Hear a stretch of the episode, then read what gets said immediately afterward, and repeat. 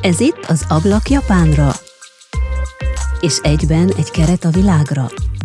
Mindenféle témák, amelyek érintenek és érdekelhetnek téged is, és mivel én itt élek, kapcsolódnak Japánhoz is.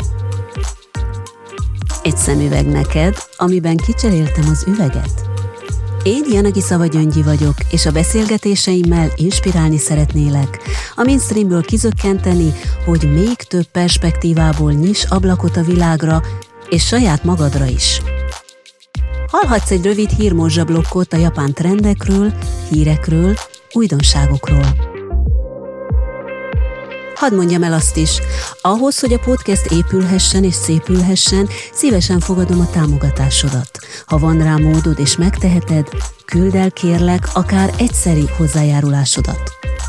A támogatás módját megtalálod a podcast honlapján és az epizód leírásokban is. Előre is hálásan köszönöm. A szponzor üzenete következik. Az epizódok elkészítése mögött, még ha nem is látszik vagy hallatszik elsőre, bizony sok-sok munkaóra áll.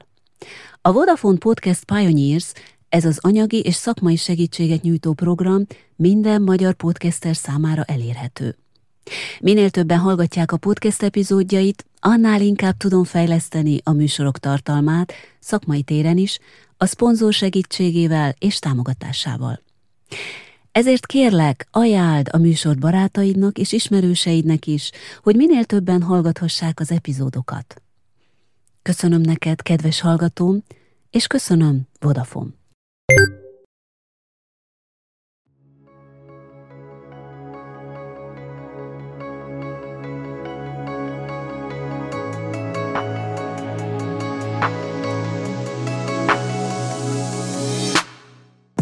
Szeretettel köszöntelek, kedves hallgatóm, örülök, hogy ismét itt vagy.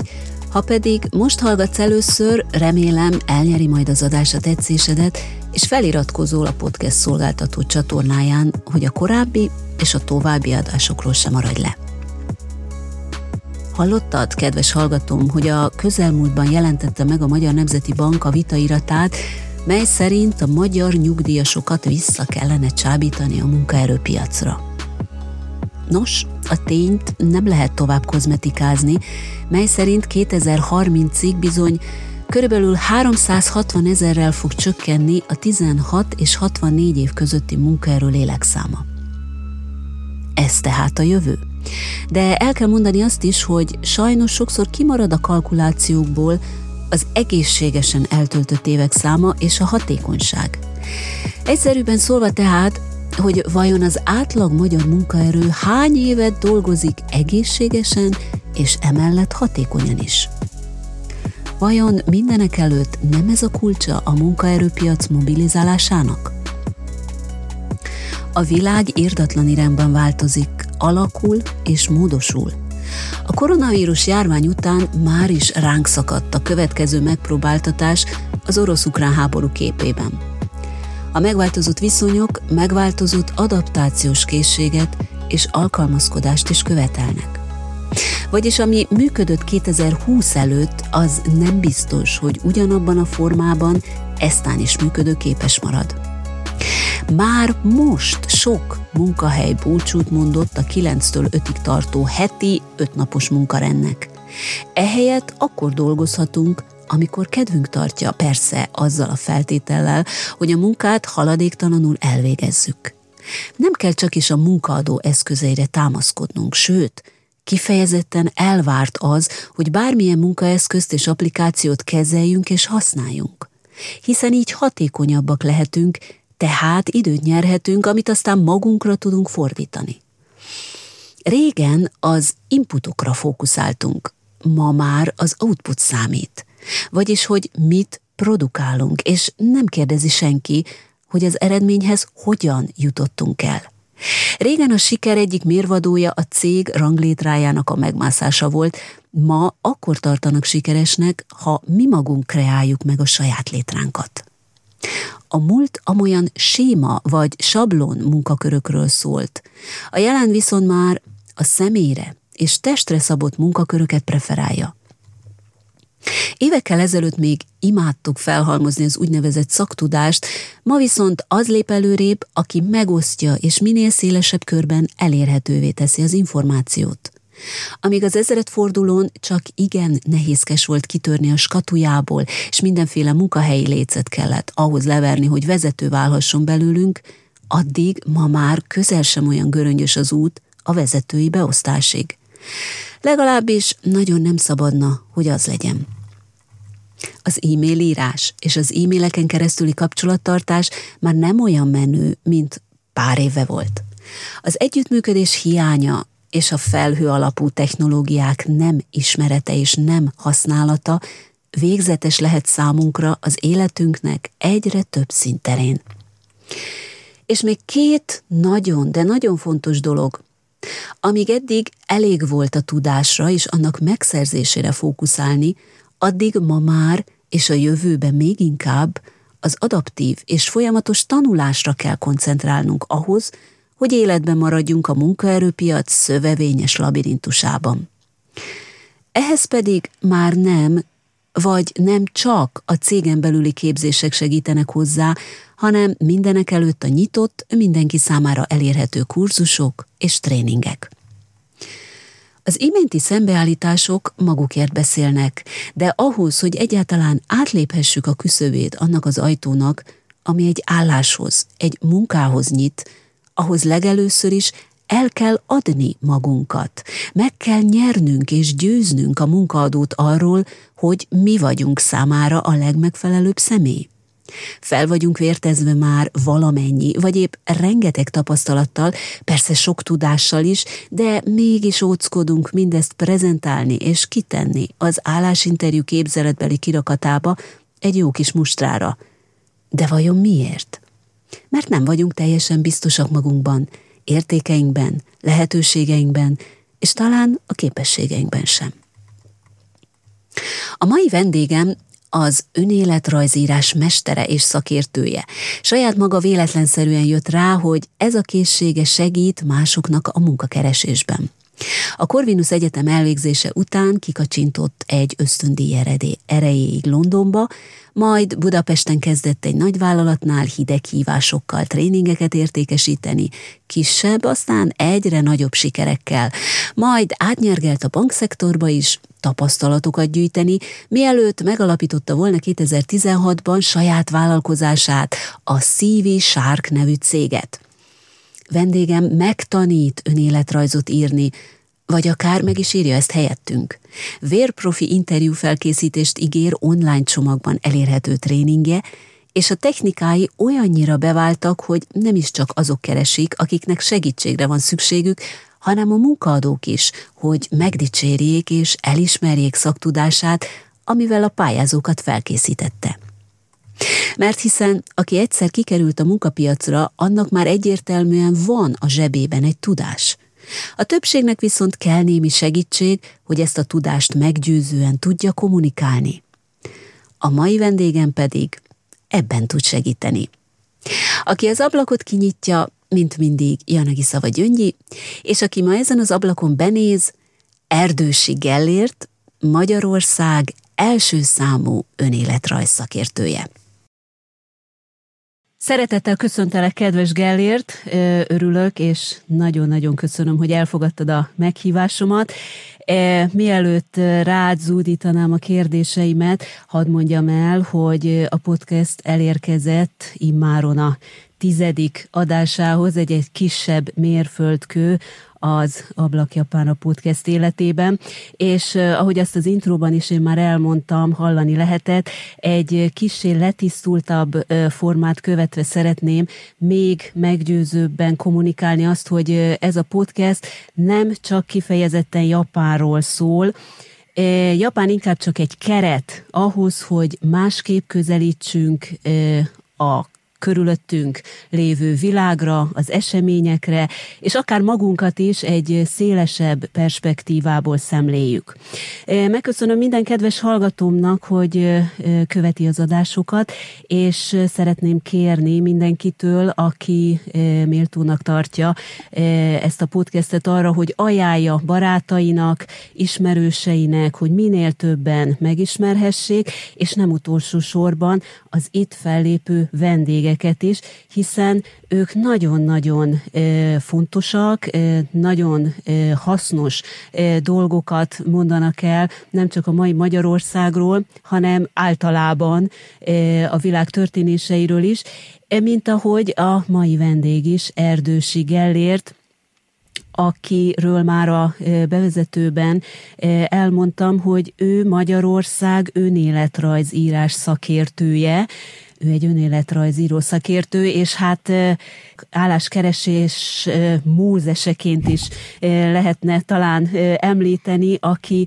aki szinte parancsolatokra osztva szisztematizálta az álláskeresésnek a miben létét. Ugye Gellért egy rendszert építettél egyedülálló módon Magyarországon, arról, hogy hogyan álljanak neki az emberek állást keresni, mi a legfontosabb. Ugye ezeket pontokba szedted, úgymond, és a honlapodon is, a szívésárk.hu honlapon is ezt kommunikálód, hirdeted. Minden kedves hallgatómnak ajánlom, hogy feltétlen nézzen rá le a honlapra, mert rettentően jól kidolgozott, felépített, és nagyon-nagyon sok információt talál a, nem csak egyáltalán a munkakeresésről, hanem a branding építésről, és a saját márka és a saját marketing építésről is. Most első kérdésként, Gellért, a Covid után Magyarország, ugye Magyarország is már végre eljutott a Covid utáni fázisba, és hát sajnos az ukrán-orosz háború közepette is. Van-e valamilyen változás a trendekben? Milyen most a magyar álláspiac? Hogy áll most a helyzet? Először is szeretném üdvözölni a hallgatókat, és Gyöngyi, nagyon szépen köszönöm a, a meghívásodat. Igazán tetszett az intro, fel is írtam magamnak, hogy az álláskeresés mózeseit talán még senki nem jellemzett, úgyhogy köszönöm szépen a, kedves szavakat. Mi történt ugye a Covid-ot követően, vagy hát mi történik ebben a változó világban, mert azért a Covid még velünk van, velünk van a háborús helyzet is.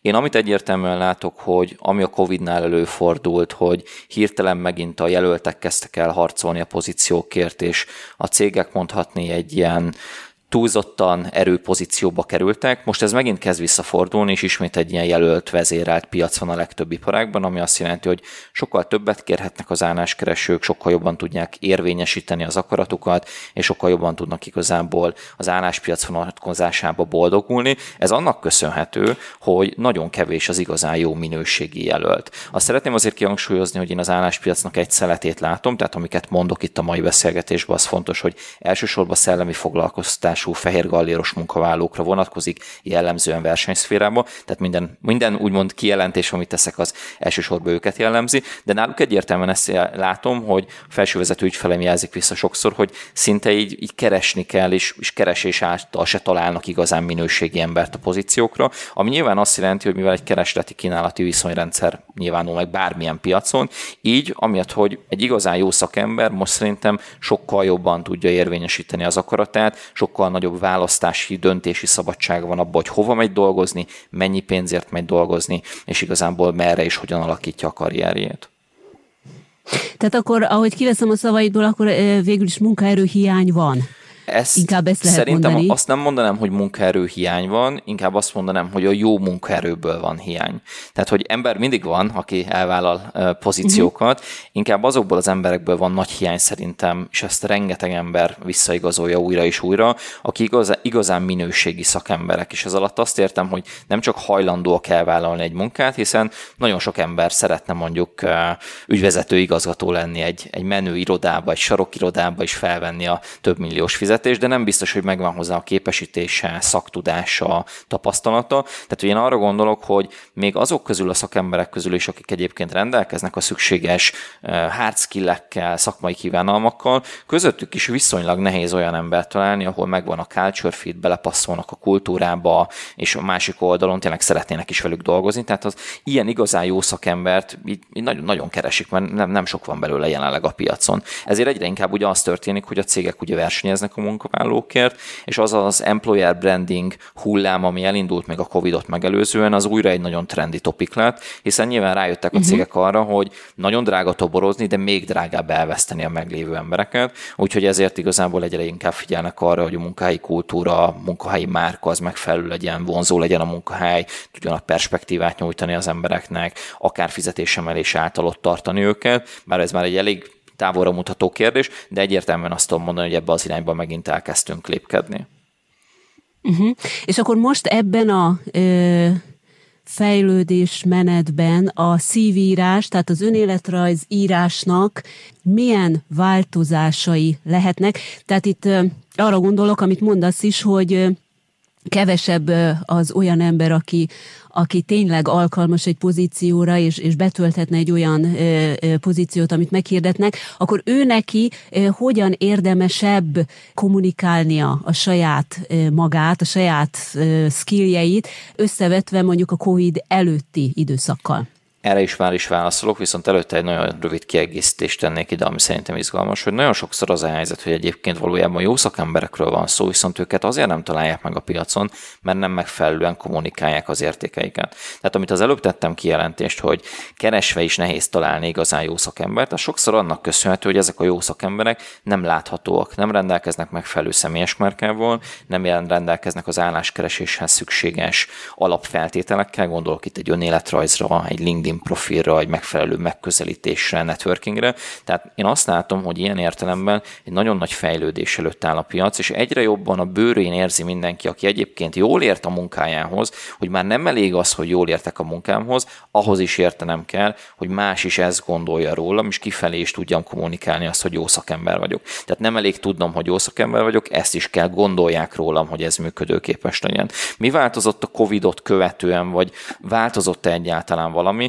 Én azt látom, hogy lassan 6-7 éve vagyok ezen a piacon, hogy igazából ami egyértelműen változik, az az, hogy egyre jobban felgyorsul a kiválasztás világa, ez egyre inkább egy iparággá válik, tehát ma már nem olyan, hogy, hát már nem egy nice to have az, hogy valakinek van egy jó önéletrajz, hanem sokkal inkább egy must have, mert mindenki foglalkozik önéletrajzírással, mindenki próbálja megfelelően kommunikálni az értékeit, és ennek megfelelően nyilvánvalóan kiélezettebb a verseny. Viszont aki ezt nem teszi, és ide kapcsolódik ugye az előző gondolatomhoz, amit az előbb elkezdtem, az iszonyatos hátrányban van, és itt van egy hatalmas torzulás a piacon, mert aki ugye kommunikálja jól az értékeit, ő tudja is érvényesíteni gyakorlatilag azt, amit szeretne, viszont ezek között a szakemberek között az igazán jó pozíciókért nagy versenyben, és van a másik réteg, aki pedig egyáltalán nem foglalkozik ezzel, és úgy áll hozzá, hogy hát én jó szakember vagyok, miért nem veszi ezt észre a piac? De az a helyzet, hogy neki ez ugyanúgy felelőssége, hogy gyakorlatilag egy saját magáról tudja bizonyítani, és egy önéletrajzzal,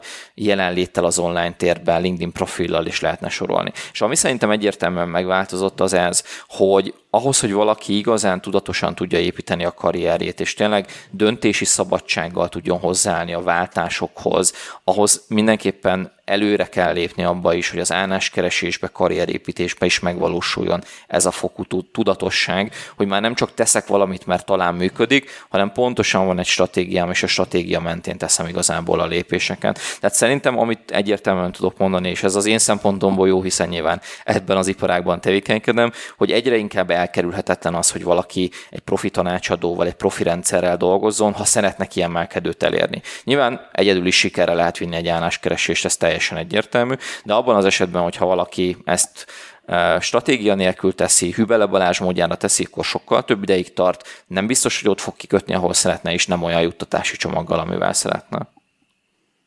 Értem. E, most említetted a saját márkát.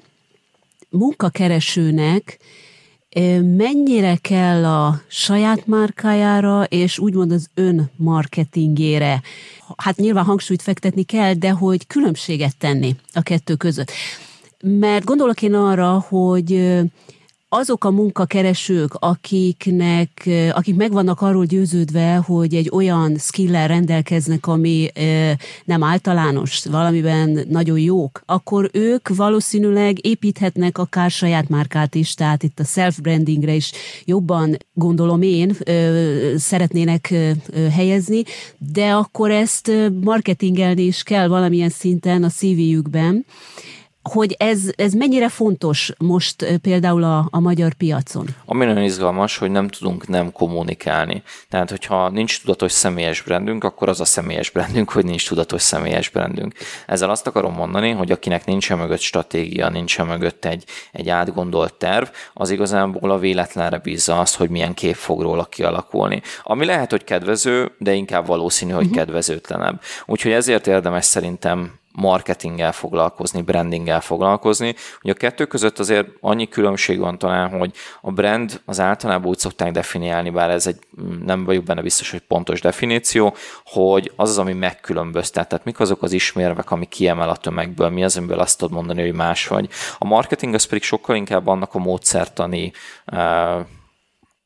háttere, hogy hogyan tudunk egy keresleti kínálati piacon egy értékajánlatot a célközönséghez megfelelő módon eljuttatni. Tehát a kettőt azt talán így különböztetném meg, nyilván mind a kettőre szükség van, hiszen a brand az, amikor leülünk a, a tervezőasztalhoz, és átgondoljuk azt, hogy mik azok az értékek, amivel rendelkezem, milyen eredményeim vannak, milyen skilljeim vannak, és mi az, amit szeretnék magamról kommunikálni. Nagyon más, amikor valaki mondjuk rendelkezik egy, mondhatok egy példát, egy tíz éves mondjuk pénzügyi háttérrel, és foglalkozott mondjuk audittal, foglalkozott adótanácsadással, foglalkozott esetleg számviteli feladatoknak az ellátásával, tehát nagyon szertágazó az, amivel foglalkozik. És az, hogy ő a brandjét, a saját brandjét hogy alakítja, hogy ő egy audit szakértő, vagy egy adótanácsadó szakértő, az nagyon nem ugyanaz, mert máshova tudja a kettő eljutatni. Tehát abban a pillanatban, hogyha az egyik narratívára, üzenetre hegyezi ki az egész profilját, az egész megjelenését az online térben, a kommunikációját, akkor egy teljesen más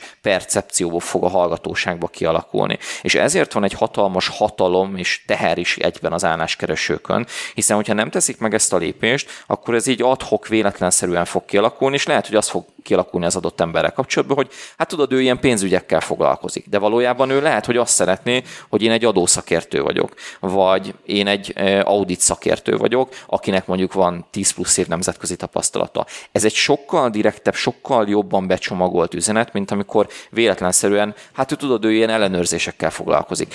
Ez ugye, ahogy érezzük, szerintem a hallgatók is érzik, hogy ez egy sokkal gyengébb pozícionálás, egy sokkal gyengébb üzenet. És egy felgyorsult álláspiacon, ahol tényleg másod másodpercek alatt születik döntés, és alakul ki egy benyomás az álláskeresőről, ott nem engedhetjük meg magunknak azt a luxust, hogy az online térbe, vagy akár egy önéletrajznak a felső egy harmadába ne hozzunk létre egy nagyobb direkt üzenetet. Mert ha elveszítjük a figyelmet, vagy meg se tudjuk ragadni a figyelmet, akkor igazából ott rögtön veszítettünk. És aki hatalmas előnybe tud kerülni, az az, aki egyrészt megcsinálja ezt a saját brenddel kapcsolatos munkát, és átgondolja azt, hogy hova szeretnék eljutni mondjuk 2-5-10 éves távon, távlatba, ehhez milyen pozicionálásra, milyen saját személyes brandre van szükségem, és utána jön a marketing része, hogy mik azok a lépések, amit meg tudok tenni annak érdekében, hogy ez a pozicionálás ez létrejöjjön, és velem kapcsolatban egy ilyen személyes brand alakuljon ki. És itt jön az akkor, hogy tartalommarketing, megosztok tartalmakat az online térbe, elkezdek mondjuk véleményvezér lenni audit témába, előadok szakmai konferenciákon, részt veszek panelbeszélgetésen, elmegyek beszélni a rádióba, podcastokba, tehát itt, jönnek, itt jön ez a munka, amit bele kell fektetni. És ugye nagyon sokszor azt tapasztalják szerintem az emberek, hogy ú, ehhez most hogyan kell hozzáállni. És szerintem ott van egyébként a, a probléma, hogy pont ez az első lépés marad ki. Mert egy csomó dolgot csinálnak, tegyük fel, elmennek podcastokba beszélni, elmennek interjút adni, cikkeket írnak, publikálnak, posztolgatnak, tehát hogy megtörténik ez a munka, viszont nincs egy egyértelmű vezérel, vagy egy egyértelmű stratégia mögötte, hogy mit szeretnék kommunikálni. Igen, most amit mondasz, vagy hogy ezt nagyon-nagyon rövid le akarom, ki akarom sarkítani, és le akarom rövidíteni, hogy úgymond akkor a skatuján belül fiókokat is kell létrehozni. Azt mondjuk magunkról, hogy ilyen és ilyen téren dolgozunk, de ezen belül melyik fiókban Valahol ugyanez a, az Ablakjapára podcast is, hiszen nem szeretném azt a skatuját létrehozni, hogy ahogy a nevében is benne van, hogy ugye Japánra, hogy hát akkor ez most oké, okay, Japánról szól, de akkor ezek szerint ezt még jobban fiókolni kellene, vagy kell, hogy konkrétan akkor mi, és konkrétan melyik, és akár lehet több fiók is, de ezek egyértelműen legyenek definiálva. Ezt szerintem nagyon-nagyon jól gondolod, meg oda, csak annyit hadd egészítsek ide ki, hogy szerintem olyan szempontból egyébként neked nem is feltétlenül szorulsz erre rá, hogy ezt megted, hogy már egy olyan térbe léptél be, ahol egyedülállóként működsz ezzel a témával.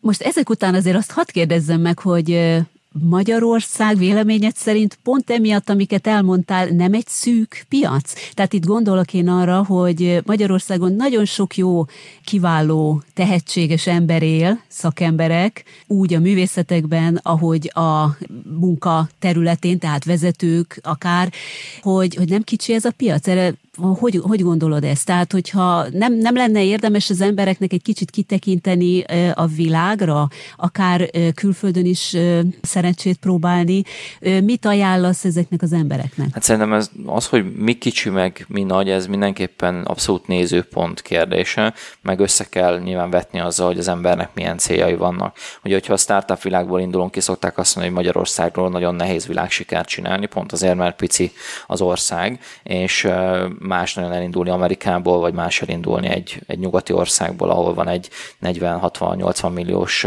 lakosság, mint a kis hazánkból 10 millió főből, én azt mondom ennek ellenére viszont, hogy én például tudatosan nem mentem ki a külföldi piacra, és nem is tervezek kimenni a külföldi piacra, mert azt gondolom, hogy ebben a szegmensben egyre inkább kezdek szerencsére egy a kategóriának az egyik mindenképpen nyertese lenni, leginkább azért, mert látom azt, hogy pont ennek a pozicionálásnak a hiánya miatt, akik ezzel hasonlóval foglalkoztak, mint én az elmúlt években kihullottak, vagy elkezdtek mással foglalkozni, aki pedig régóta ezen a piacon tevékenykedett, ő meg pont abban van benne, amiről te meséltél az előbb, hogy rájött arra, hogy ez egy limitált piac, vagy nem annyira tudott egy idő után növekedni, és elkezdett nagyon más dolgok irányába is nyitni, és úgymond szélesíteni ezt a célközönséget. Tehát, hogy ilyen értelemben én azt mondom, hogy én szerintem megtaláltam azt a sweet spotot, vagy azt a nist, vagy a nisen belüli nist, amivel én szeretnék foglalkozni. Én ugye azt szoktam mondani, hogy én mindennel foglalkozom, ami álláskeresés, viszont semmivel, ami karrier coaching. Tehát én nem tartom magamat coachnak, nem definiálom magam coachnak.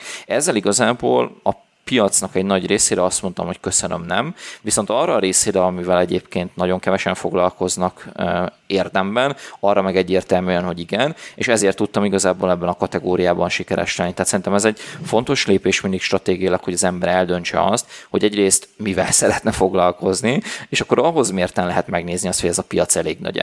Én úgy állok hozzá, hogy ahogy így számolom, és ami a becslésem van arról, hogy nekem hány ember lehet a célközönségem, nekem az a versenyszférában dolgozó, szerintem körülbelül, aki nekem ügyfelem lehet 400-600 ezer ember, az egy elég nagy piacnak tartom annak tükrében, hogy az elmúlt években így pár ezer emberrel dolgoztam direktbe együtt, és mondjuk több tízezerre voltam valamilyen szinten hatással podcastokon, anyagokon keresztül, de még így is úgy érzem, hogy messze vagyok attól, hogy elérjem ennek a csúcsát. Rengeteg embernek tudok segíteni, kiteljesedek benne, ebbe vagyok a legjobb, tehát hogy én ezért csinálom ezt, amit csinálok igazából.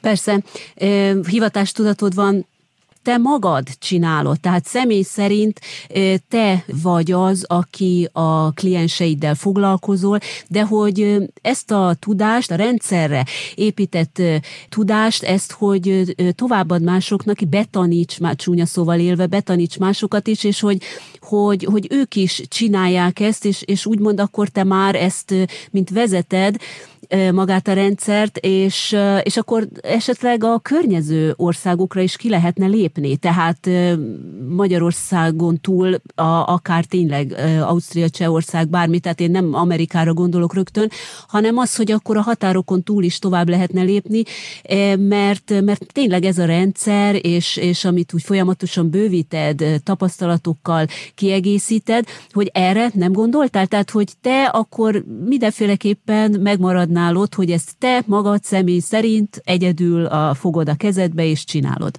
Nyilván ez változni fog az évek során, már most is változásban van, az alatt azt értem, hogy lényegesen kevesebbet és máshogy dolgozom, mint három éve vagy hat éve, rengeteg feladatot, szoftverek, automatizmusok, egy rendszer lát el helyettem. Én viszonylag limitáltan vagyok egyébként úgymond benne az operatív működésében magának a vállalkozásnak, viszont az, hogy milyen modellt választ az ember, az nagyon egyértelműen determinálja azt, hogy ő személyesen milyen komplexitást és milyen terheket rak saját magára. Én például egy franchise rendszer olyan értelemben még sose gondolkoztam benne, hogy szerintem még nincs ebben az érettségi szakaszában a vállalkozásom. Hogy lehet, hogy pár év múlva azt fogom mondani, hogy igen, ez a következő lépés, és ezt érdemes meglépni. Most nem látom ezt. Amit ugye kérdezte, hogy betanítani másokat és kilépni más piacokra, itt ugye az az alapkérdés, hogy, hogy megéri-e. És a megéri alatt nem azt értem ez alatt, hogy lehet-e vele több pénzt keresni, lehet-e több emberhez eljutni, mert mind a kettőre nyilván az a válasz, hogy igen. A kérdés az az, hogy a személyes élet vonatkozásában mik azok a kompromisszumok, amit ezért meg kell tenni. Ami alatt azt értem, hogy nem feltétlenül akarok minden áron több pénzért feladni a szabadságomból, nagyon sok munkáért cserébe, azért, hogy egy nullával több legyen a bankszámlámon. Volt egy nagyon tanulságos történetem a, még a, a karrierem, vállalati karrierem idejében. Egy ügyféltárgyaláson voltam, mint banki tanácsadó képviselő az egyik ügyfelemnél, és kérdeztem tőle, hogy látom, hogy az elmúlt három évben egy stagnált az árbevétel, és hogy mi az oka annak, hogy nincs növekedés. Ugye megtanították, hogy ezt meg kell kérdezni. És ő megmondta, hogy figyelj, elért az a helyzet, hogy nekem lehet, hogy nem, nem, lehet, hogy nem láttad, de nekem tíz éve volt egy ugyanez a cégem, és ez a cég ez majdnem tízszer ekkora volt, mint most. És azért nem növekszem, mert szeretnék kimenni délutánonként pecázni, meg szeretném jól érezni magam, és pont annyi pénzem van, hogy így se tudom már elkölteni. És ilyenkor ugye felmerül az a kérdés, hogy, hogy meddig terjed az, hogy valaki szeretne valamit elérni, milyen igényei vannak. Nyilvánvalóan még bőven tudom azt mondani, hogy rengeteg dolog van, amit nagyon szívesen szeretnék, rengeteg helyre szívesen elutaznék, nagyon örülnék annak, hogyha ö, olyan egzisztenciám lenne, hogy az életem végig azt mondhatnám, hogy mostantól nem kell dolgoznom, de alapvetően mindennek van egy ára, és az, hogy milyen árat vagyunk hajlandók fizetni, és hogyan akarjuk elérni a céljainkat, ezt szerintem mindenkinek saját magával kell ezzel megbirkózni ezzel a feladattal. Nekem sokkal inkább van egy olyan célom, és eredetileg is ez volt a Civisártnak a víziójában, hogy szeretnék élvonalbeli tudást magyarul magyar embereknek átadni ebben a témában, mert azt látom, hogy ez egy hiánypótló dolog, és rengeteg embertől ezt a visszajelzést kapom. Nyilvánvaló, látom, megvettem a külföldi versenytársaimnak idézésen a tréningeit, tisztában vagyok azzal, hogy bőven versenyképes lehetnék külföldön, de egy belépnék egy versengő piacba, és egy olyan versenyhelyzetbe kerülnék, úgyhogy még a magyar piacot se uralom léptem arra a szintre, hogy mindenkihez elérjek, ami a mostani stádiumban indokolatlan lenne szerintem. Nem lenne egy jó stratégiai döntés.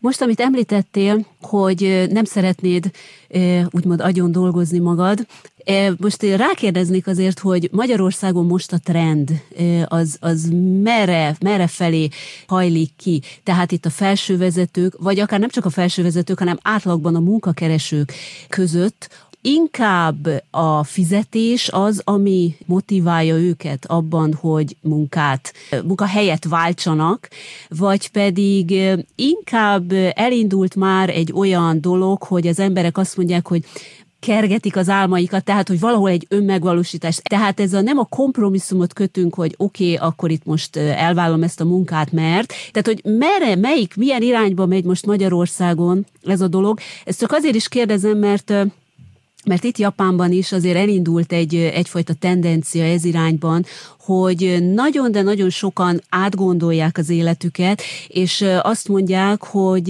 inkább elmegy vidékre a nagyvárosból, és inkább megelégszik a kevesebb jövedelemmel, de egy neki tetszetős élet, a természethez közeli élet, vagy egy olyan, ami, amit korábban meg szeretett volna valósítani az életében, de nem sikerült, tehát, hogy, hogy ebbe az irányba megy el a dolog, és nem egyszerűen az, hogy most akkor tényleg hajhászni a, a, a pénzügyi dolgokat.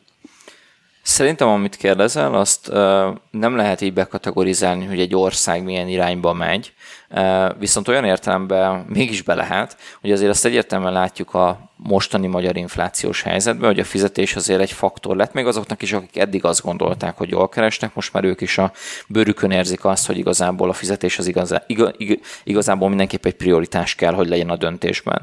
Én általában azt hallom vissza, és az elmúlt években több ezer álláskeresővel beszélgettem így, hogy nekik mi a fontos, mi az, ami motiválja őket, hogy általában egy ilyen 700 kötőjel 900 ezer forintos bruttó fizetésig, mindenkinek a fizetés kimondva vagy kimondatlanul az első. Aki nem ezt mondja az általában hazudik, vagy magának, vagy igazából kifelé is, de szinte minden esetben ott gyakorlatilag a pénz az, ami drive-olja a döntéshozatalt. Amint eljutunk ehhez a 700-900-as sávhoz, ez mindenkinek egy picit más, de általában azt azonosítottam, hogy nagyjából ez az érték, ahol ez átbillen. Ahol eljutunk ide, onnantól kezdve hirtelen már szinte soha nem a pénz az első. Nyilván egy-két embernél még mindig az marad, de a legtöbb embernél onnantól kezdve előre jön az, hogy munkamagánélet egyensúlya, előre jön az, hogy egy jó csapatba dolgozzak, egy olyan küldetésen, amivel tudok azonosulni, előre jön az, hogy szeretnék alkotni, létrehozni értéket, nagyon sokszor előjön az, hogy szeretnék szakmailag fejlődni, jól érezni magam. Tehát egy csomó olyan paraméter bejön ebbe a képbe,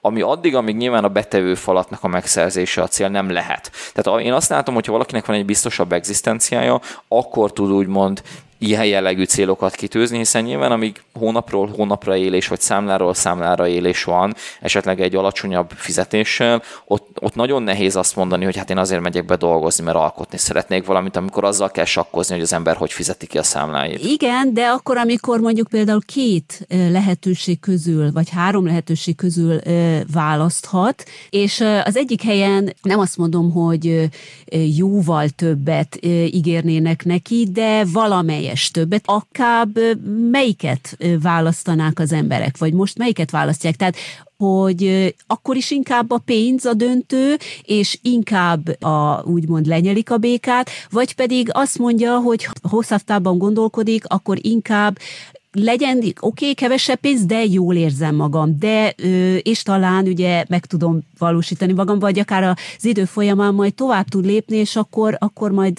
magasabb fizetés lesz. Van egy nagyon érdekes ilyen szociálpszichológiai kutatás, ami megkérdez egy adott járók előtt mondjuk az utcán, hogy most kapnál 100 forintot, vagy egy év múlva egy millió forintot. És a többség ugye azt mondja, hogy most szeretne 100 forintot, mert ki tudja, mi lesz egy év múlva. Viszont, hogyha azt is berakják a, a képbe, hogy két év múlva két millió forintot, vagy egy év múlva egy milliót, akkor általában már egyébként a két milliót választják. Megint azért, mert az ugye annyira távol van, hogy ugye beláthatatlan. Én, nekem, én azt mondanám neked, hogy szerintem a legtöbben nem gondolkodnak ennyire struktúráltan, vagy ennyire hosszú távon.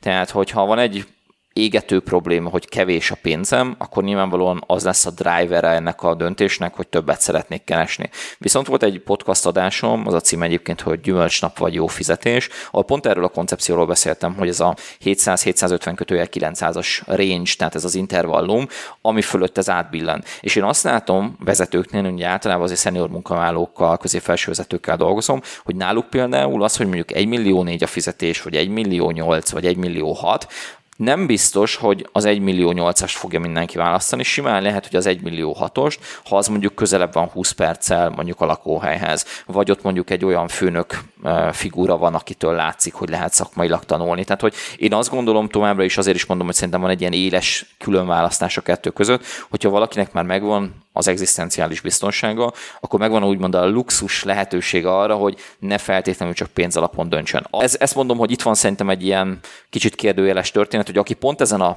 téren mozog, hogy, hogy 700-900, ott is az, azt gondolom, hogy ez attól is függ, hogy az adott személynek milyen a biztonságra való törekvése, mennyire szeretne stabil lábakon állni, hány hónapnyi megtakarítást szeretne ahhoz tudni, hogy ő egy biztos döntést meghozhasson.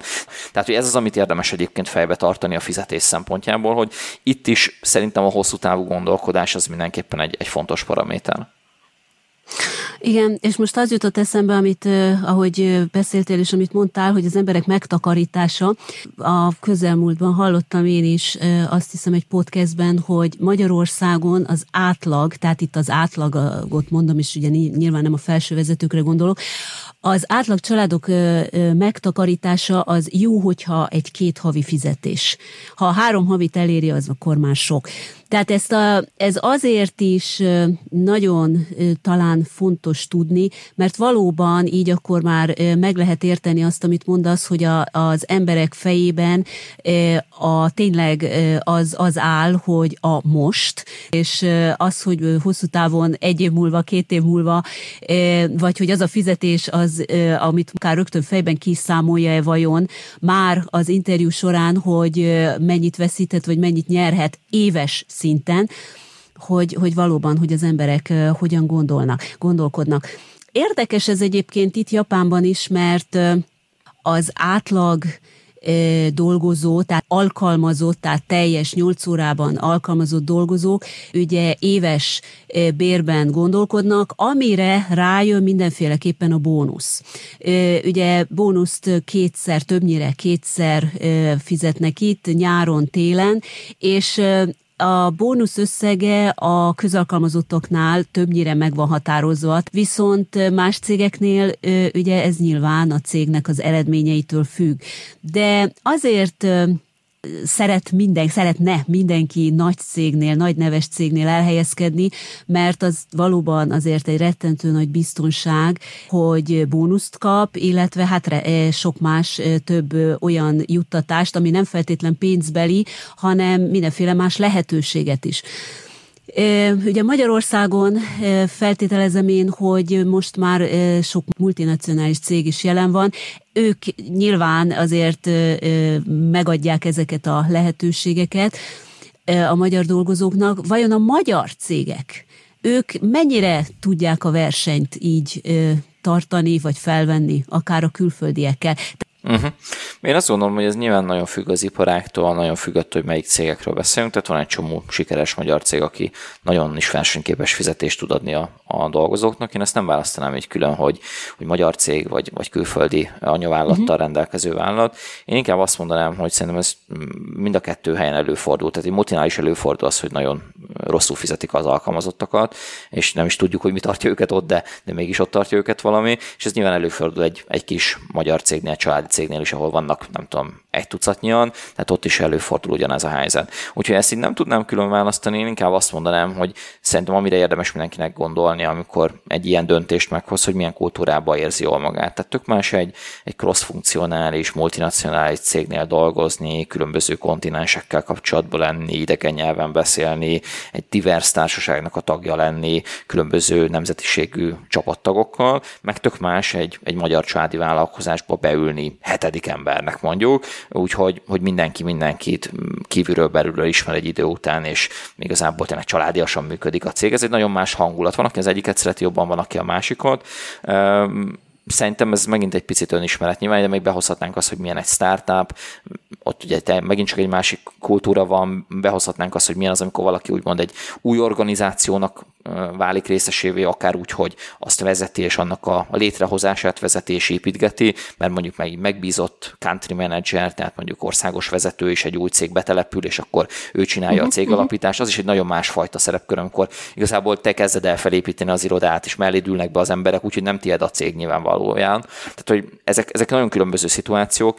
Én látom típusra, hogy, hogy ki, kinek melyik az, ami fekszik. Egy nyilván, amikor beszélgetek valakivel, akkor az általában kiderül, mert meg szoktam kérdezni, és mindig előjön az, hogy van, aki ezt a nagyobb szabadságot keresi, ezt az alkotói vágyat, hogy ő létrehozzon valamit, és akár mondjuk felépítsen egy új kirendeltséget egy adott országban, nagyon motiválja. Van, aki jobban szeret beleülni a tutiba és nyugodtan lenni, és csak foglalkozni azzal, hogy, hogy éppen merre tovább. Én azt szoktam mondani, hogy vannak ilyen karrier szakaszok, és ezek nem feltétlenül állandóak, tehát változnak az ember karrierre során, és ezek a szakaszok úgy néznek, hogy van egy ilyen növekedés szakasz, ahol szeretnék többet, jobbat, nagyobb cégnél, nagyobb presztízst, ez mondjuk a növekedés szakasz.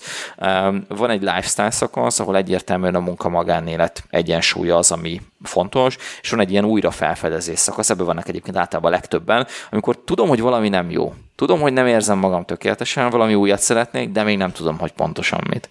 És ugye az, hogy melyik szakaszban vagyunk éppen, az függ az élethelyzettől, beállítódástól, sok mindentől.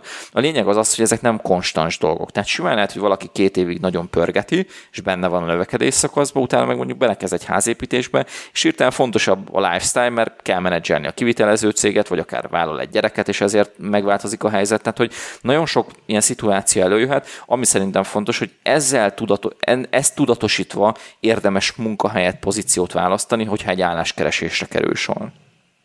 Adja a kérdés magát, hogy a szívírás, tehát az önéletrajz írásnál van-e valami olyan specifikus különbség, amit mondasz, hogy például egy magyar cégnél szeretne elhelyezkedni, vagy például egy multinacionális cégnél. Tehát mi az, mik azok, ha esetleg akár konkrét példát is tudsz mondani, amit egy multinacionális cég preferál, vagy azt mondja, nem is azt mondom, hogy abszolút elvárás, de hogy inkább egy jó pont, és mondjuk egy magyar cégnél pedig, hát, ha odaírja, odaírta, ha nem, nem. Ugye ez gyakran elmondott, hogy az önéletírás, önéletrajzírásnál nagyon fontos az, hogy, hogy minden sornak legyen valamilyen célja, amit ugye beleírunk az önéletrajzunkba, tehát ami az adott jelentkezéshez nem kell, azt ne írjuk bele. Ebből gondolom én, hogy akkor nyilván a ki jelentkezik különböző helyekre, és ha ez ne talántán úgy alakul, hogy multinacionális cég vagy magyar cég, akkor nyilván ugyanazzal az életrajzzal nem is érdemes pályáznia, vagy, vagy tehát itt vannak-e olyan, olyan apró esetleg különbségek, ami, ami egy multinacionális cégnél nagyon jól jöhet? Nagyon jó kérdés, viszont annyit előtte visszalépnék, ami itt a beszélgetésünk elején már előjött, hogy nagyon fontos, hogy mielőtt belekezdünk egy önéletrajzírásba, definiáljuk azt, hogy nagyjából milyen pozíciókra, milyen iparákba szeretnénk pályázni, mert ez szükséges ahhoz, hogy egyáltalán hozzá tudjunk állni magához az önéletrajzíráshoz, hiszen hogyha pontosan tudjuk, hogy egy adott pozícióba pályázunk, mondjuk volt ez a példánk, hogy audit szakértő valaki, mondjuk egy audit szakértői pozícióba, akkor tudjuk azt, hogy egy audit szakértői pozícióban mik lesznek azok a kívánalmak, elvárások, amivel szembe találjuk magunkat. És ennek tükrében tisztában leszünk azzal, hogy hogyan kell felépítenünk azt a narratívát, azt a kommunikációt, ami egy ilyen elvárásokkal teli környezetben sikeres lehet. A legtöbben nem így csinálják, a legtöbben úgy kezdenek önéletrajzot írni, hogy előveszik a word és elkezdenek gépelni, hogy elővesznek egy sablont, és megpróbálják kitölteni, de abba bele se gondolnak, hogy én kinek fogok kommunikálni, ki lesz a kommunikációmnak a célcsoportja. Ez a célcsoport mire kíváncsi, mit fog valójában értékelni. Viszont ha ezzel a fordított gondolkodással indítjuk az egészet el, hogy ki a célcsoport, neki mire van szüksége, és utána felderítjük, lekutatjuk azt, hogy nekünk mink van, tehát mi az az alapanyag, amiből dolgozhatunk, és ezt hogy tudjuk megfelelően becsomagolni, akkor tudjuk ezt a célzott kommunikációt megvalósítani. Itt jön még egy lépés egyébként, és utána rátérek a kérdésedre is, hogy egyszerre több célcsoportnak kommunikálunk, még azon belül is, hogy ezt meghatározzuk, mert kommunikálunk a senior hiring managernek, szakmai vezetőnek, recruiternek, fejvadásznak, aki érti a piacnak minden rezdülését, pontosan tudja azt, hogy az önéletrajzunkban egy szakszó mit jelent, fel tudja mérni azt, hogy milyen ismeretekkel rendelkezünk, milyen tudással rendelkezünk valójában, tehát mögé, a sorok, sorok mögé lát igazából. Ennek a szakembernek is meg kell adni azt a szakmai minőségű kommunikációt, ami őt meggyőzi arról, hogy minket interjúra érdemes hívni. Ő az egyik, és talán egyik legfontosabb célcsoport. Viszont ami nagyon érdekes, hogy el kell jutnunk odáig, hogy egy ilyen ember is megnézi az anyagunkat, mert sajnos nem ő az első lépcső, az első lépcső, az nagyon sok esetben egy junior recruiter, junior HRS, vagy uh, sourcer, vagy bárki, aki szűri igazából ezeket az anyagokat, egy agenda alapján. Kap egy ukázt a főnökétől, hogy ezekre figyelj, ezek alapján rak balra-jobbra, és ezt kis, most nyilván kicsit sarkítom a helyzetet, de ténylegesen ő nem fogja keresni az értelmet feltétlenül mögötte, nem az embert akarja látni mögötte, és ezen van rengeteg álláskereső felháborodva, hogy hát nem látják, hogy mi van bennem igazából, nem látják bennem az embert, az értéket. Az a helyzet, hogy a kiválasztás nem így működik, tehát látni fogják, ha eljutsz odáig, tehát be lehet bizonyítani az interjút, de amikor még ezzel a junior kollégával találkozik az önéletrajz, itt még igazából fontos az, hogy egy laikus számára is érthetően, közérthetően tudjunk kommunikálni, és tudjuk átadni azokat az ismérveket, ami valószínűleg ugye paraméterezésre került, amikor a kiválasztást kiírták. Tehát ő a második célcsoportunk, akiknek pedig picit egyszerűsítenten kell kommunikálni, és van a harmadik, aki pedig ugye a gépi intelligencia, az Applicant Tracking System, akik pedig csak szavak, meg bizonyos formátumok alapján értékelik az anyagot. Uh-huh. És ugye azért van nehézségbe valaki, amikor önéletrajzot kell írni, mert egyszerre kell mind a három célcsoportnak hatékonyan kommunikálni, uh-huh. úgy, hogy emögött van egy konkrét narratíva, amit egyébként nem dolgozott ki. Tehát, hogy itt, jön, itt jön a képbe igazán igazából a szívűság meg, amivel foglalkozom. És a kérdésedre a válasz, és ezért kezdtem ilyen távolról, az pedig az, hogy nyilvánvalóan vannak különbségek egy multis pályázat, egy magyar KKV-hoz történő pályázat, akár egy német vagy egy angol száz típusú kultúrába történő pályázat között. Én amit szoktam mondani, hogy nagyon fontos, hogy egyrészt tisztába kerüljünk az, hogy mi a szokásjog, mik az elvárások. Ez általában azért lekutatható, hogy mondjuk egy adott ö, országnak milyen elvárásai vannak. Mondok példát. Mondjuk Németországban, Ausztriában kötelező szinte a fénykép. Tehát aki nem fényképes önéletrajzal pályázik, azon úgy megütköznek, hogy hát ő, ő, nem tudja, hogy itt ez a szokás. Ha viszont valaki Amerikában... Igen, Japánban is igen, van. Ha viszont igen. Amerikában pályázik valaki fényképes önéletrajzot, meg megütköznek rajta, hogy hogy, hogy a fényképes önéletrajzal pályázik. Viszont én azt gondolom, hogy magában a megfogalmazásba, a struktúrába, ugye ugye annyira kezd mainstream válni, általánossá válni az amerikai típusú önéletrajz és annak a felépítése, hogy aki igazából ettől eltér, az biztos, hogy versenyhátrányba kerül és, és rosszul jár. A véleményem, hogy kukába a kreatív önéletrajzzal. Mert ez az önéletrajz típus nem segíti elő a pályázónak a hatékonyságát. Nagyon jó a designereknek, meg azoknak a cégeknek, akik ezt eladják a szegény álláskeresőnek, de sajnos nem hatékony. Tehát mai napig azt látom, hogy a tradicionális old school megközelítés az, ami messze a legjobban működik, azzal lehet a legnagyobb szabadság mellett a legjobb stratégiával kommunikálni azokat az értéket, ami szükséges. És visszatérve megint a kérdésre, én azt gondolom, hogy nincs túl nagy különbség a között, hogy mondjuk, hogy kell egy magyar cégnek megint egy önéletrajzot, meg mondjuk egy amerikainak, tehát a tartalmi rész az igazából univerzális marketinges alapelveket követ. Hogyha ide belefér az időnkbe, akkor itt nagyon szívesen megosztanék még egy rövid történetet a hasonlóság elvéről. Van egy Robert B. Childin nevű szakember, ő a befolyásolással, meggyőzés technikával foglalkozik, és neki a hatás című könyveinek talán az első-második fejezete környékén van egy olyan története, hogy mennyire számít a hasonlóság, hogy az ember a másikat hasonlónak kiszi, akkor rögtön sokkal jobban szimpatizál vele, sokkal jobban elfogadja az általa állított dolgokat. És, a japán társadalom erre épül. Okay. Igen nagyon fontos, mert ez egy, ez egy társadalmi ösztön igazából, hogy szeretnénk hasonlóak lenni, nem szeretnénk, hogy ugye kizárjanak minket a törzsből, mert ugye nyilván evolúciósan, hogy valakit kizártak a törzsből, az a halálítélettel volt egyenlő, és ez azért bárhogy is nézzük, még évezredek távlatában is velünk maradt, úgymond ez a, ez a belső hajlam, hogy szeretnénk nem kirekesztettek lenni, nem szeretnénk megbélyegezettek lenni, szeretnénk mindenképpen tartozni valahova. És ezért ez a hasonlóság ez nagyon fontos, a döntéshozatalban is. Tehát sokkal könnyebben mond mondunk valamire igent, amivel tudunk olyan értelemben hasonlóságot találni a saját helyzetünkhöz. És itt jön képbe az, hogy mi a szokások, meg mi a cégnél a, a bevett praktika. Tehát, hogyha van egy olyan cég, mondjuk egy tanácsadó cég, tök jó példa, ahol van egy tanácsadói típus önéletre, az egyébként nagyon hasonlóval dolgozom én is. Mondhatni azt mondom, hogy talán ez a legszigorúbb része az önéletrajzírásnak a tanácsadói önéletrajz, Hogyha van egy tanácsadó önéletrajz, hogyha valaki oda egy dizájn önéletrajzzal pályázik, akkor nem fogják behívni interjúra. Mert ott van egy formátum, és abból azt sejteti a jelöltről ez a kommunikáció, hogy ő nincs tisztában ezzel, nem végezte el a kutatómunkát, nem végezte el azt a munkát, ami szükséges. Na és visszatérve erre a sztorira, nagyon érdekes a, a, a sztorit úgy lehetne röviden így címmel ellátni, hogy a, a tojó pulyka és a görénynek a sztoria. Ugye a tojó pulyka és a görény egyébként ilyen ős ellenségek, ezt Csájdin írja a könyvébe, tehát azt mindenképp nem szeretnénk más tolával ékeskedni az ő kutatás hatása.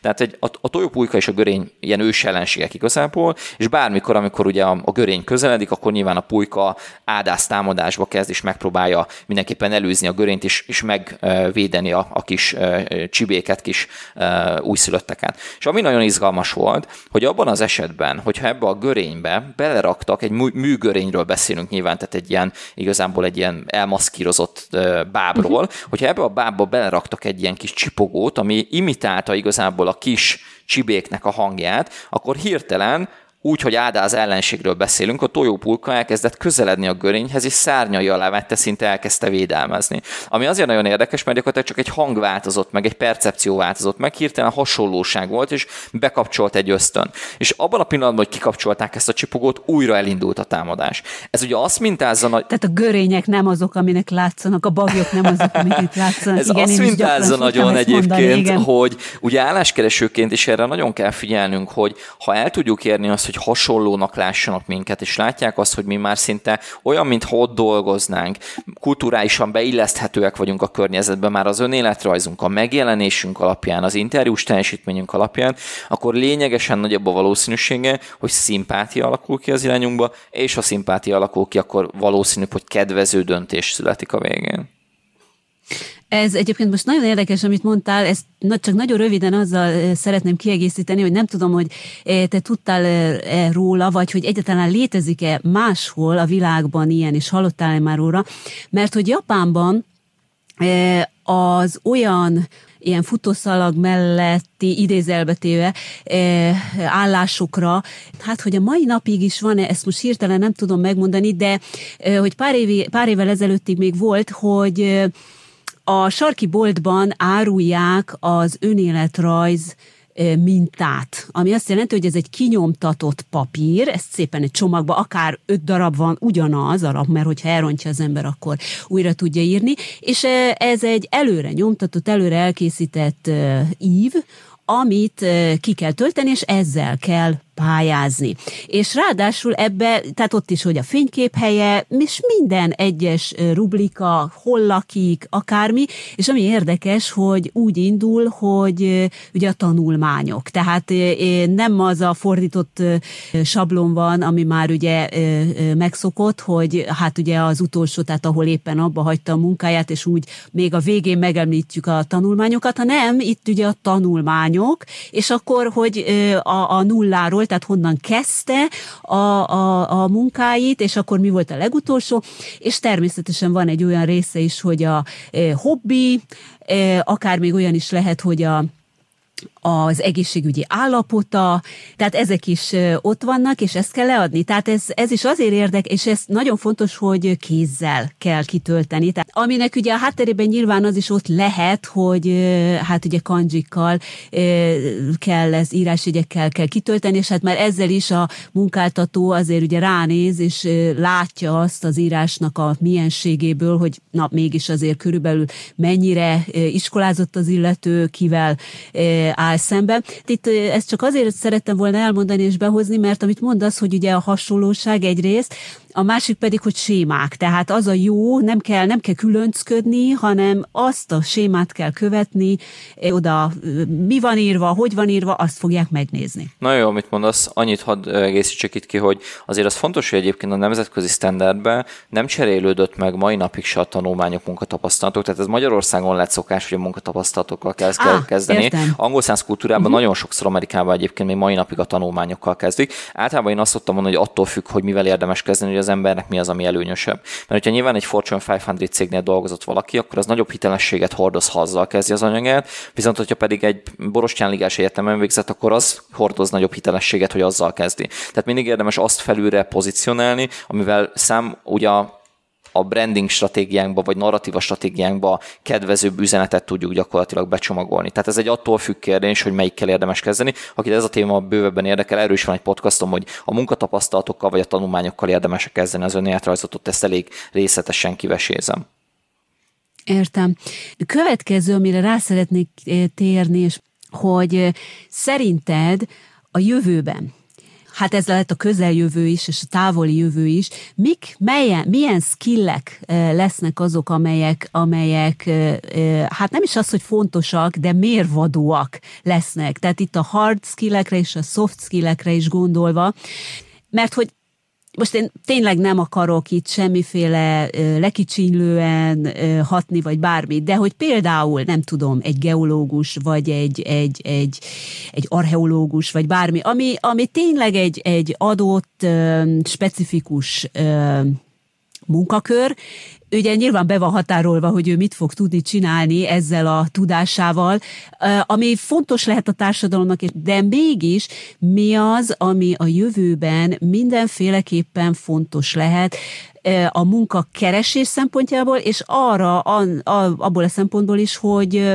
megtaláljuk azt a munkát, amit tényleg, amihez ténylegesen értünk. Mm, nagyon jó kérdés. Én azt mondom, hogy múltkor hallottam egy tökéletes gondot, utána ezzel kezdeném, eh, ahol azt mondták, hogy ha valaki egy trend alapján kezd el új skilleket fejleszteni, akkor mire igazán jó lesz az adott skillbe, addigra már az a trend már nem lesz ott. Ez egy tökéletes gondolat. Nem biztos, hogy egyébként minden esetben igaz, sőt, szerintem sok esetben nem igaz, de érdemes azért ezzel eljátszani, hogy ha fel akarunk ülni egy trendre, és ott új belépőként kezdünk el valamit csinálni, amikor már mainstream vált ez a trend, akkor igazából nagy valószínűséggel a korai belépők a korai belépőkhöz képest, korai adoptálókhoz képest már versenyhátrányba leszünk. Tehát én azt mondom, hogy ha valaki trendet szeretne hajszolni, akkor inkább gondolkozzon abban, hogy mi az az irány, amiben a jövővel ténylegesen szeretne foglalkozni, és esetleg próbáljon be, belekóstolni egy olyan területbe, ami most még nem annyira trendszerű, de valószínűleg trendé válik. Mert hogyha ott korai belépőként tud igazából igazán nagyot gurítani, akkor valószínűleg később is helye lesz a piacon, és könnyen el fogja tudni magát adni. Amit itt behoz, igen, mondja, bocsánat. Csak azt szerettem volna gyorsan itt most rákérdezni, hogy ugye manapság gyakran halljuk azt, hogy az IT tudás az, ami hát elengedhetetlen lesz, a programozás és egyáltalán a számítógépek nagyon jó kezelése és ennek ismerete, ez nagyon fontos lesz az, hogy például a mostani, mondjuk akár a 30-as korosztály is, de a 40-es korosztály, akiknek nem feltétlen van egy olyan számítógépes hátterük, amiből tudnának mondjuk munkát váltani, vagy akár fejlődni is olyan szinten, hogy, hogy programozás, vagy bármi olyan, akkor hogy, hogy mennyire érdemes nagy, nagy ö, ö, fába vágni a fejszét, hogy oké, okay, belekezdek. Még érdekel is például, mert hogy van rá valamilyen affinitása is az illetőnek, mennyire tudja ez behozni ezt az idézelvetett lemaradást? Vagy gondolok itt a fiatal korosztályra is, akiknél, mert hát minden, nem minden fiatalt érdekelhet mondjuk a programozás, hogy nem érdekli őt annyira a programozás, de, de például azban a munkakörben, amit szeretne csinálni, vagy ami iránt érdeklődik, ahhoz viszont azért kell, és ráadásul annak lesz majd előnye, aki nagyon jól is fogja ismerni mondjuk a programozást, vagy ezeket a skilleket. Hogy, hogy itt, itt mik azok, tehát itt megint van egy, akkor egy megalkuvás, hogy oké, okay, tehát mert azért valljuk be, hogy tényleg itt most a számítógép, meg mesterséges intelligencia, meg ilyesmi, ez azért a jövőben biztos, hogy elkerülhetetlen lesz hogy akkor lesz egy ilyen megalkuvás, hogy oké, okay, ezt ha utálom, akkor is kell csinálni, ahhoz, hogy tudjak tovább lépni, vagy lehetnek esetleg a, a kibúvók. Tehát mondjuk sarkítottan azt mondom, hogy mezőgazdasággal szeretne az illető foglalkozni, és azt mondja, hogy neki bőven elég lesz az, hogy csak appokat tud kezelni, de ő neki nem kell mondjuk számítógépes programokat írnia azt nehezen tartom elképzelhetőnek, hogy a következő egy-két-tíz évben mindenkinek hirtelen programozói tudásra, fejlesztői tudásra lenne szüksége. Az inkább tartom valószínűleg, hogyha nagyobb távlatba, nagyobb léptékbe gondolkodunk a jövő szempontjából, akkor ez egy idő után egy olyan skill lesz, mint amit ma úgy tekintünk, mint mondjuk az internet használat, és mindenki alapszinten fog érteni úgymond bizonyos dolgokhoz. Bár azért tartom ezt kérdőjelesnek, hogy ez egyáltalán megvalósul-e, mert olyan dinamikával fejlődik ez az iparág, meg a technológia, meg úgymond ezek ilyen modulárissá válnak ezek a fejlesztések, szinte azt mondom, hogy már össze lehet kattintgatni is kis fejlesztői tudással bizonyos applikációkat, hogy nagyon valószínű az, hogy igazából, hogyha megvan a mögöttes megértés, akkor a tényleges programozói tudásra nem lesz ugyanúgy szüksége egy csomó embernek, szinte azt mondom, hogy a többségnek, és én még mindig azt mondom, hogy attól függ, hogy érdemes-e ezzel foglalkozni, hogy valakit az érdekele vagy sem, vagy hogy olyan célokat tűzött ki, ami mondjuk ezáltal elérhető. Most, hogyha nagyon le akarom csupaszítani ezt az egészet, és valaki azt mondja, hogy ő szeretne mondjuk három éven belül nagyon jól keresni, és száz százalék biztosan jól keresni, akkor nagyon valószínű, hogy elvégez egy egyéves programozóiskolát, és utána elmegy mondjuk nem tudom, Java fejlesztőnek, Angular fejlesztőnek, c foglalkozni bármivel, és kilakít egy olyan mixet skillek szempontjából, ami keresett a piacon, akkor jó, jól kereső fizetéssel, vagy jó, jó fizetéssel fog rendelkezni. Tehát ez ki le... De egy év alatt eljuthat, eljuthat oda? Hát addig az alapszintig el tud jutni valaki egy ilyen programozóiskolával, hogy igazából be tud lépni egy junior szinten így ebbe az iparágba, és már most annyira, ahogy te is mondtad, viszonylag nagy itt a keresleti oldal, hogy már junior szintű munka, munkával is egyébként jobban lehet keresni, mint mondjuk a közférába, vagy jobban lehet keresni, mint mondjuk eh, eh, akár olyan belépő szintű egyéb multis pozíciókba, ami, ami mondjuk, amivel mondjuk a legtöbb ember kezdi a karrierjét egyetem után.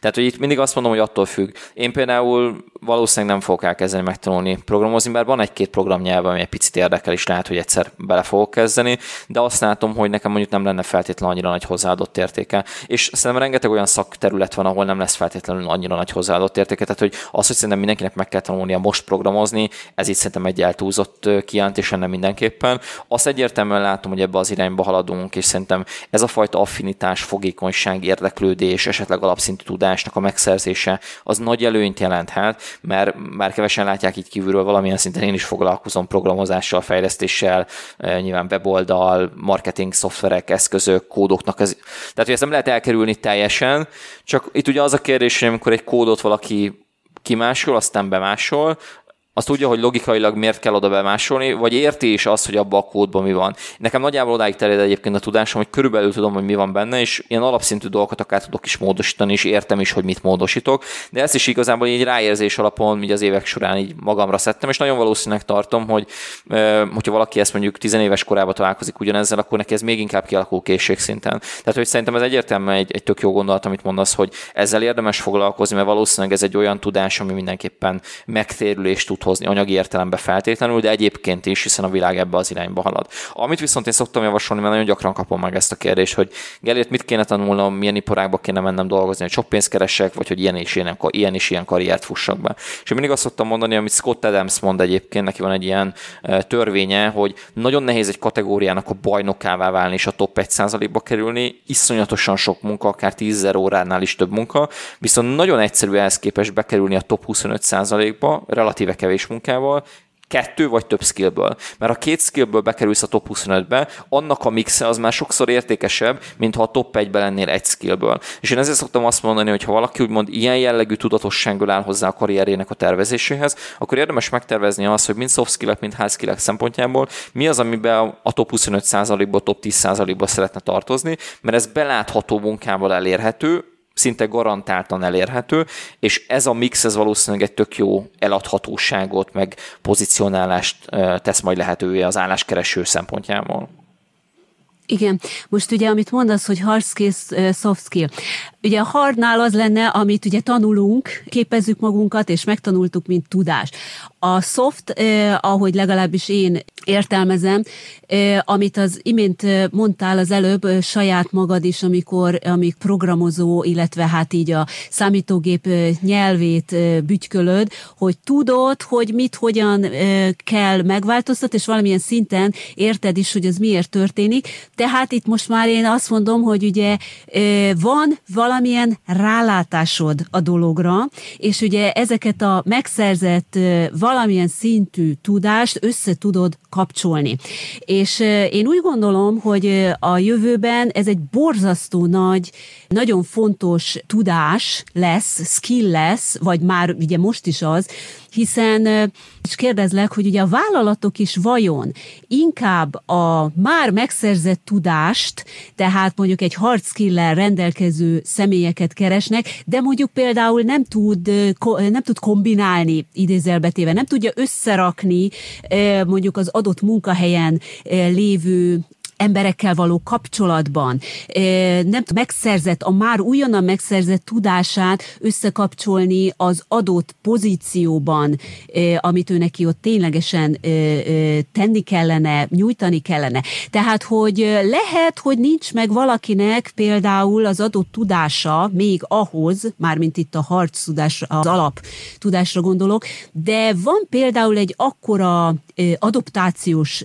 készsége, hogy úgymond beletanul, tehát időt kellene neki adni, egy olyan környezetet kellene neki biztosítani, és sokkal jobban jár a vállalat egy olyan ö, személlyel, mint a, az úgymond kiképzett és rettentő sok ö, oklevéllel rendelkező dolgozóval. Tehát itt például a skilleknél, hogy te hogyan látod, mert én egy kicsit ö, ö, abban a látásmódban vagyok, ö, hogy még Magyarországon azért nagyon-nagyon sokat számít a idézelbetett végzettség. Tehát, hogy oké, okay, hol, milyen oklevél, mit, és ha valaki például egy olyan pozíciót próbálna megpályázni, amihez esetleg nincs is meg pontosan az az oklevele, vagy bármi, de van egy készsége arra, hogy megtanulja egy, egyfelől, a másik pedig, hogy már az a megszerzett tudása az egy előfeltétele annak, hogy azt a pozíciót is akár meg tudja szerezni. Hogy itt például azért Magyarországon még nem annyira nyitotta a világ, cégek erre, hogy az ilyen embereket is bevonzák. És ez úgy gondolom, hogy, hogy, hogy egy, egy nagy hiba lehet, mert pont amiatt, hogy egy, egy új skillt, egy új tudást megszerezni, az idő. És az, hogy az iskolapadban, tehát oklevél szintjén valaki ezt megszerezte, az egy dolog, de hát ugye azt még gyakoroltatni kéne, és itt megint egy, egy, egy a japán példára szeretnék utalni, hogy ugye Japánban itt az a szokás, hogy a végzeteket, az újonnan végzetteket, azt minden év áprilisában veszik be, alkalmazzák ugye a cégek. Ez most, hogy jó-e vagy rossz, ennek ugye van nagyon sok rossz oldala, hiszen az, hogy most áprilisban van a felvétel, ez mindenkinek egy akkora nyomás, hogy addigra meg kell találni azt, hogy hova fog menni, hol fog elhelyezkedni, és aki esetleg nem találta meg, annak egy évet várni kell, és aztán ő már egy, egy teljesen más pozícióból indul el egy év után, mint az, aki rögtön a, az egyetem elvégzése után tudott elhelyezkedni. Tehát azért mondom, ebben most nem szeretnék belemenni részletesen, hogy jó vagy rossz, csak azt szeretném ezzel kihoz mutatni, hogy ezek az újonnan, tehát az egyetemről kikerült diákok, ők ugye tanultak, megtanultak valamit az egyetemen, de tapasztalat még nincs mögötte, hogy ezt hogyan kell alkalmazni, hogyan kell adaptálni, hogyan kell más dolgokkal összekapcsolni, ezt ugye nem tudják. Bekerülnek egy céghez, ott viszont ugye a cég a saját arculatára neveli ezeket az új, újdonsült diákokat, és és hát itt tanulják meg tulajdonképpen a már megszerzett tudásuk mellett azt, hogy ezt hogyan alkalmazza az a cég, ahova ő bekerültek. Miért nem lehetne például egy 30-asokkal, de akár 40-esekkel is a magyar piacon ezt megtenni? Tehát, hogyha van valakinek erre hajlandósága, akkor, hogy az, hogy valaki 30 éves, 40 éves, vagy akár az 50 felé közeleg, az nem feltétlenül rossz. Mert hát ugye e, rettentő nagy élettapasztalata van, a másik meg, hogy munkatapasztalata is van, mert hát addig valamiből kellett élnie, meg valamiből élt is, tehát ez mind ott van mögötte. Itt most csak az a fontos, és az a nagyon lényeges, hogy az az illető, az mennyire nyitott. Fú, feltette, hogy 6-8 kérdés, de jegyzeteltem, hogy mindenre fogok reagálni. Ah, igen, ez, ez most úgy kijött De tök jó, tök jó, igen, egy csomó témát hogy... elintottál. Amivel kezdeném az az, hogy van egy olyan mondás, uh, angolul mondom, aztán a magyar, hogy the best predictor of future behavior is past behavior, tehát hogy a legjobb előrejelzés a jövőbeli viselkedésnek a múltbeli viselkedés. És ez igazából az álláskeresésre nagyon igaz. Tehát, hogy a legtöbb esetben azt gondolják, sokan azt gondolják álláskeresőként, hogy majd oda megyek a céghez és megtanulom, és a cég majd kiképez, és ez a cég felelőssége. De az a helyzet, hogy neked be kell bizonyítanod, hogy a múltba teljesítettél valamit, ahhoz, hogy az a prognózis alakuljon ki, az az előrejelzés alakuljon ki, hogy te jövőbe is teljesíteni fogsz. Tehát aki arra gondol, hogy én majd mondjuk Java fejlesztő leszek, és majd a cég tanítson meg, mert bennem megvan az ambíció, hogy az legyek, ilyen állás nem lesz, hogy valaki elmegy nulla tudással, és megvan benne a tehetségkészség, és akkor ő ott, ott elkezd fejleszgetni és megtanítja. Ez, ez persze, ez egy kisarkító, de é, amire én gondolok, bocsánat, hogy szabadba vágok, például, például mondjuk egy, egy, egy bölcsészkaron végzett, mondjuk egy olasz szakértő, ugye egy bölcsészkaron azért sok mindent lehet Olaszországról tanulni, akkor most eh, ahhoz, hogy mondjuk Olaszországgal eh, kereskedjenek, akkor már ez nem lehet azért akkora eh, nagy erőfeszítés egyfelől, felől, és akkor nyilván a cégnél be lehetne jobban tanítani, és, és nem az, ne, ne kelljen, ne legyen az előfeltétel, hogy a gazdasági diplomája kell, hogy legyen, mert különben akkor nem alkalmazzuk. Hasonlóról beszélünk azért, tehát hogy én azt mondom, hogy a kereslet mindig találkozik a kínálattal. Tehát, hogy lehet, hogy a cég eredetileg ezt dönti el, hogy ő szeretne egy angolul olaszul beszélő kereskedelmi asszisztenst, aki mondjuk az import-export ügyletekért felel. Simán lehet, hogy ez az alapelképzelés. Viszont utána találkozik a valósággal, hogy én nem tudok találni egy angolul olaszul beszélő kereskedelmi asszisztenst, akinek van ebbe tapasztalata, illetve gazdasági végzettsége, vagy ha tudok is találni, az nagyon drága nekem. És itt jön az, hogy hol vannak a kompromisszumok. Tehát szerintem, amiről beszélsz, azért az megvalósul, tehát nagyon sok esetben esetben, amikor valakinek van mondjuk egy nem gazdasági diplomája, egy bölcsész diplomája, akkor el tud menni egy gazdasági területre. Nem biztos, hogy mindenhova belépési lehetősége lesz, de nagyon sok olyan cég van, ahova egyébként be fog tudni lépni, nagyon sok pozícióba. Mondjuk, ahogy amit mondtál például, hogy egy olasz szakos, mondjuk bölcsész, ő simán elmehet valószínűleg egy SSC-be dolgozni, beláthat multikba, beletanulhat folyamatokba, onnan már megvan a lehetőség arra, hogy tovább menjen. Viszont nyilván vannak limitációk, én se szeretném, hogyha egy olyan orvos idézőjelbe műteni a vakbelemet, aki sose végzett az orvosin, az ugye mindenképpen egy, hát egy veszélyes az orvos persze, ez egy specifikus dolog. Na de ez az, hogy, hogy specifikus dolog, de hogy, hogy hol van a határ? Tehát, hogy ide szokták ugye általában sorolni az orvost, a, az ügyvédet, meg néhány szakterületet, hogy ugye azt nem lehet, meg mondjuk az építész, hogy azt nem lehet anélkül, hogy valaki ezt tanulta. De hol van a határ? Mert hogyha ránézünk igazából, olyan divat uh, iparágak, divat szakmákat is elkezd valaki képesítés nélkül végezni, amik legalább ugyanakkor a hatással lehetnek emberek életére, mint azok, amiről azt mondjuk, hogy ehhez pedig mindenképp kell diploma. Tehát itt szerintem ez az izgalmas, és ezért mondom azt neked, hogy erre nincsen nekem válaszom, én azt mondom, hogy a kereslet kínálat törvénye a válasz. Tehát, hogy meg fog, ki fog alakulni az az egyensúlyi helyzet, nyilván az adott szabályozói környezet tükrében, ami kialakulhat, és ez alapján fog a piac előre haladni. Szerintem az álláskeresőnek, illetve a szakembernek a felelőssége az, hogy saját maga felmérje, vagy akár segítséggel felmérje, mondjuk akár velem egy közös munka során azt, hogy a meglévő skillsetével, meglévő hátterével ő hol értékesíthető a piacon. Szerintem tök fontos, amit mondtál, ugye azt mondtad, hogy meglegyen ez az adoptáció. És ez egy nagyon fontos készség, és én is azt gondolom, hogy egyébként lehetnének a cégek nyitottabbak arra, hogy valaki majd fog tanulni, fog jól dolgozni, de nagyon sokszor már így is iszonyatosan drága egyébként a recruitment, még drágább betanítani valakit, és az, hogy valakit úgy felvegyenek, hogy még nincsen értelmezhető, úgymond termelésre alkalmas szaktudása, ami tud a cégnek ténylegesen kézzelfogható hasznot, profitot termelni, úgy nem fognak valakit alkalmazni a legtöbb esetben, csak magáért a skillért vagy a tehetségért. Nyilván van erre példa, de ritka, mert túl nagy kockázatot jelent. Van egy videóm YouTube-on, ahol arról beszélnek, hogy hogyan ír önéletrajzot pályakezdőként. És ott például pont arról szoktam beszélni, hogy a pályakezdő önéletrajzírás az majdnem ugyanaz, mint amiről most beszélünk.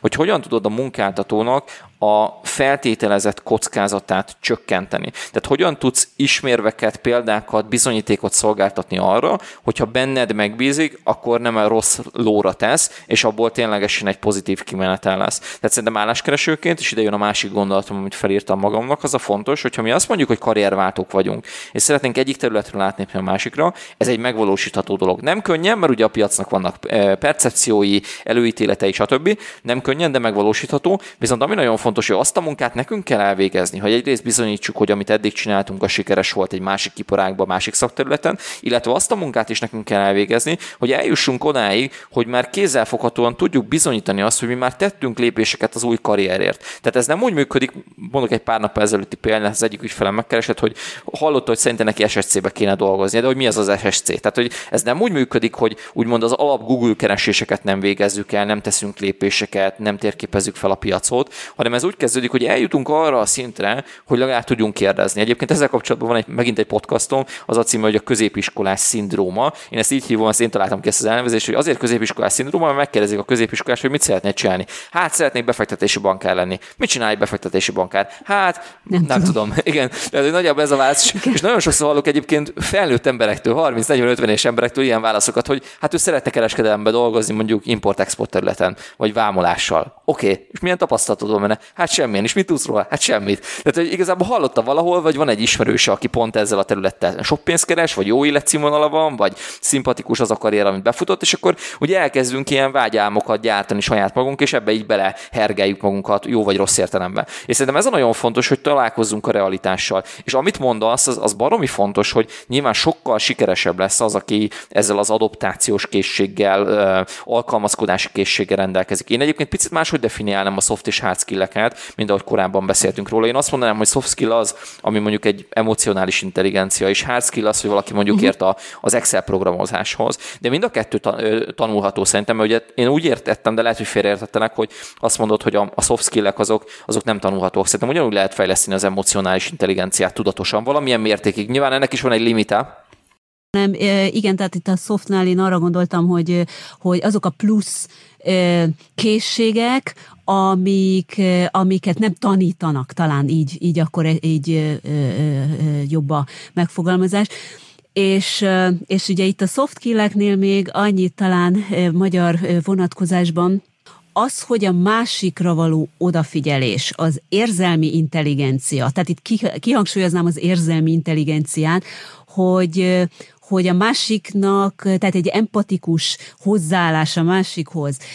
Ugye itt a munkahelyen szerintem azért ez egy borzasztó fontos dolog, hogy milyen légkörben dolgoznak a, a, a munkatársak ez Japánban is sajnos így van, tehát itt nem lehet azt mondani, hogy, hogy példaértékű lenne Japán, hogy hát itt most mindenki a, másik helyébe gondolja és képzeli magát, sőt, itt talán a, itt ezzel kapcsolatban azt, azt lehetne kihangsúlyozni, hogy hogy mindenkinek, tehát ez a mindenki ugyanaz, mindenkinek ugyanazok a, hogy is mondjam, lehetőségei, és eh, hát az adottságot azt nem mondom, csak hogy lehetőségei vannak, ez alatt azért azt értem, és akkor vannak a eh, konfrontációk, meg abból adódnak a frusztrációk, hogy eh, amikor például a nők elmennek szülési szabadságra, akkor hát ő el fog menni szabadságra, és fú, akkor, akkor most ki fogja majd helyette csinálni a munkát.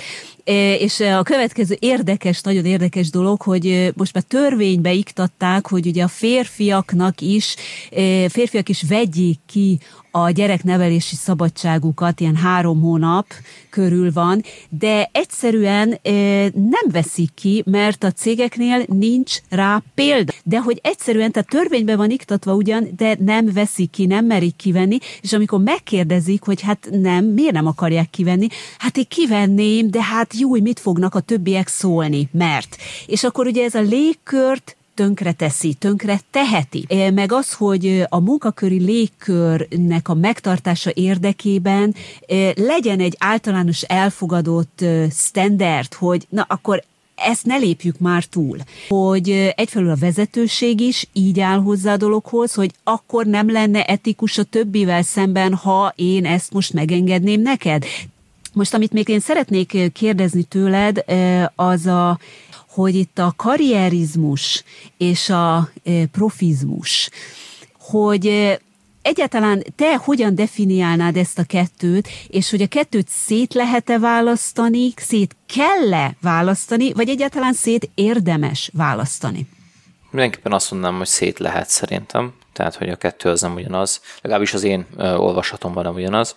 Én azt szoktam mondani, hiszem a profizmust én úgy definiálnám, hogy akkor is megcsinál valamit, amikor nincs hozzá kedve, százszázalékosan, tehát hogy nem a körülményektől függ a teljesítménye, hanem megcsinálja, mert ez a standardja és ez alapján működik. Nálam ez a profi, én egyébként így definiálom a saját magamnál is az, hogy mikor tartom magam profinak, hogy akkor is megcsinálok valamit, amikor nincs kedvem, és akkor is százszázalékos teljesítmény nyújtok, amikor nem optimálisak a körülmények, vagy legalábbis törekszem erre. Szerintem ez a profi. Ugye az amatőr az pedig az, aki hangulatától, aktuális inspirációtól függően így valamit csinál, vagy nem csinál.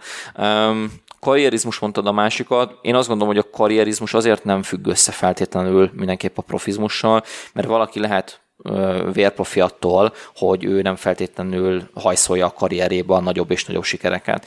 Mondok egy tök jó példát, tehát valaki lehet mondjuk egy tök jó kiáró postás, aki mindig rendesen mindenhol becsönget, tartja a kapcsolatot a, a, a környékkel, ahova igazából kiviszi a, a küldeményeket, mindenkivel kedvesen elbeszélget, határidőre mindent kézvesít, viszont nem törtet előre a karrierébe, és soha nem lesz a postának mondjuk a vezérigazgatója. Tehát ezért mondom, hogy a kettő szerintem nem feltétlenül függ össze. Nyilván összefügghet, és nagyon sok esetben azt gondolom, hogy ahhoz, hogy valaki karrierizmusba, karrierjét építve sikeres legyen, ahhoz mindenképpen szükséges a profizmus, tehát azt mondom, hogy az egyiknek igazából a másik értem előfeltétele, vagy feltétele, eh, de, de nem függ a kettő feltétlenül szerintem minden eh, áron össze.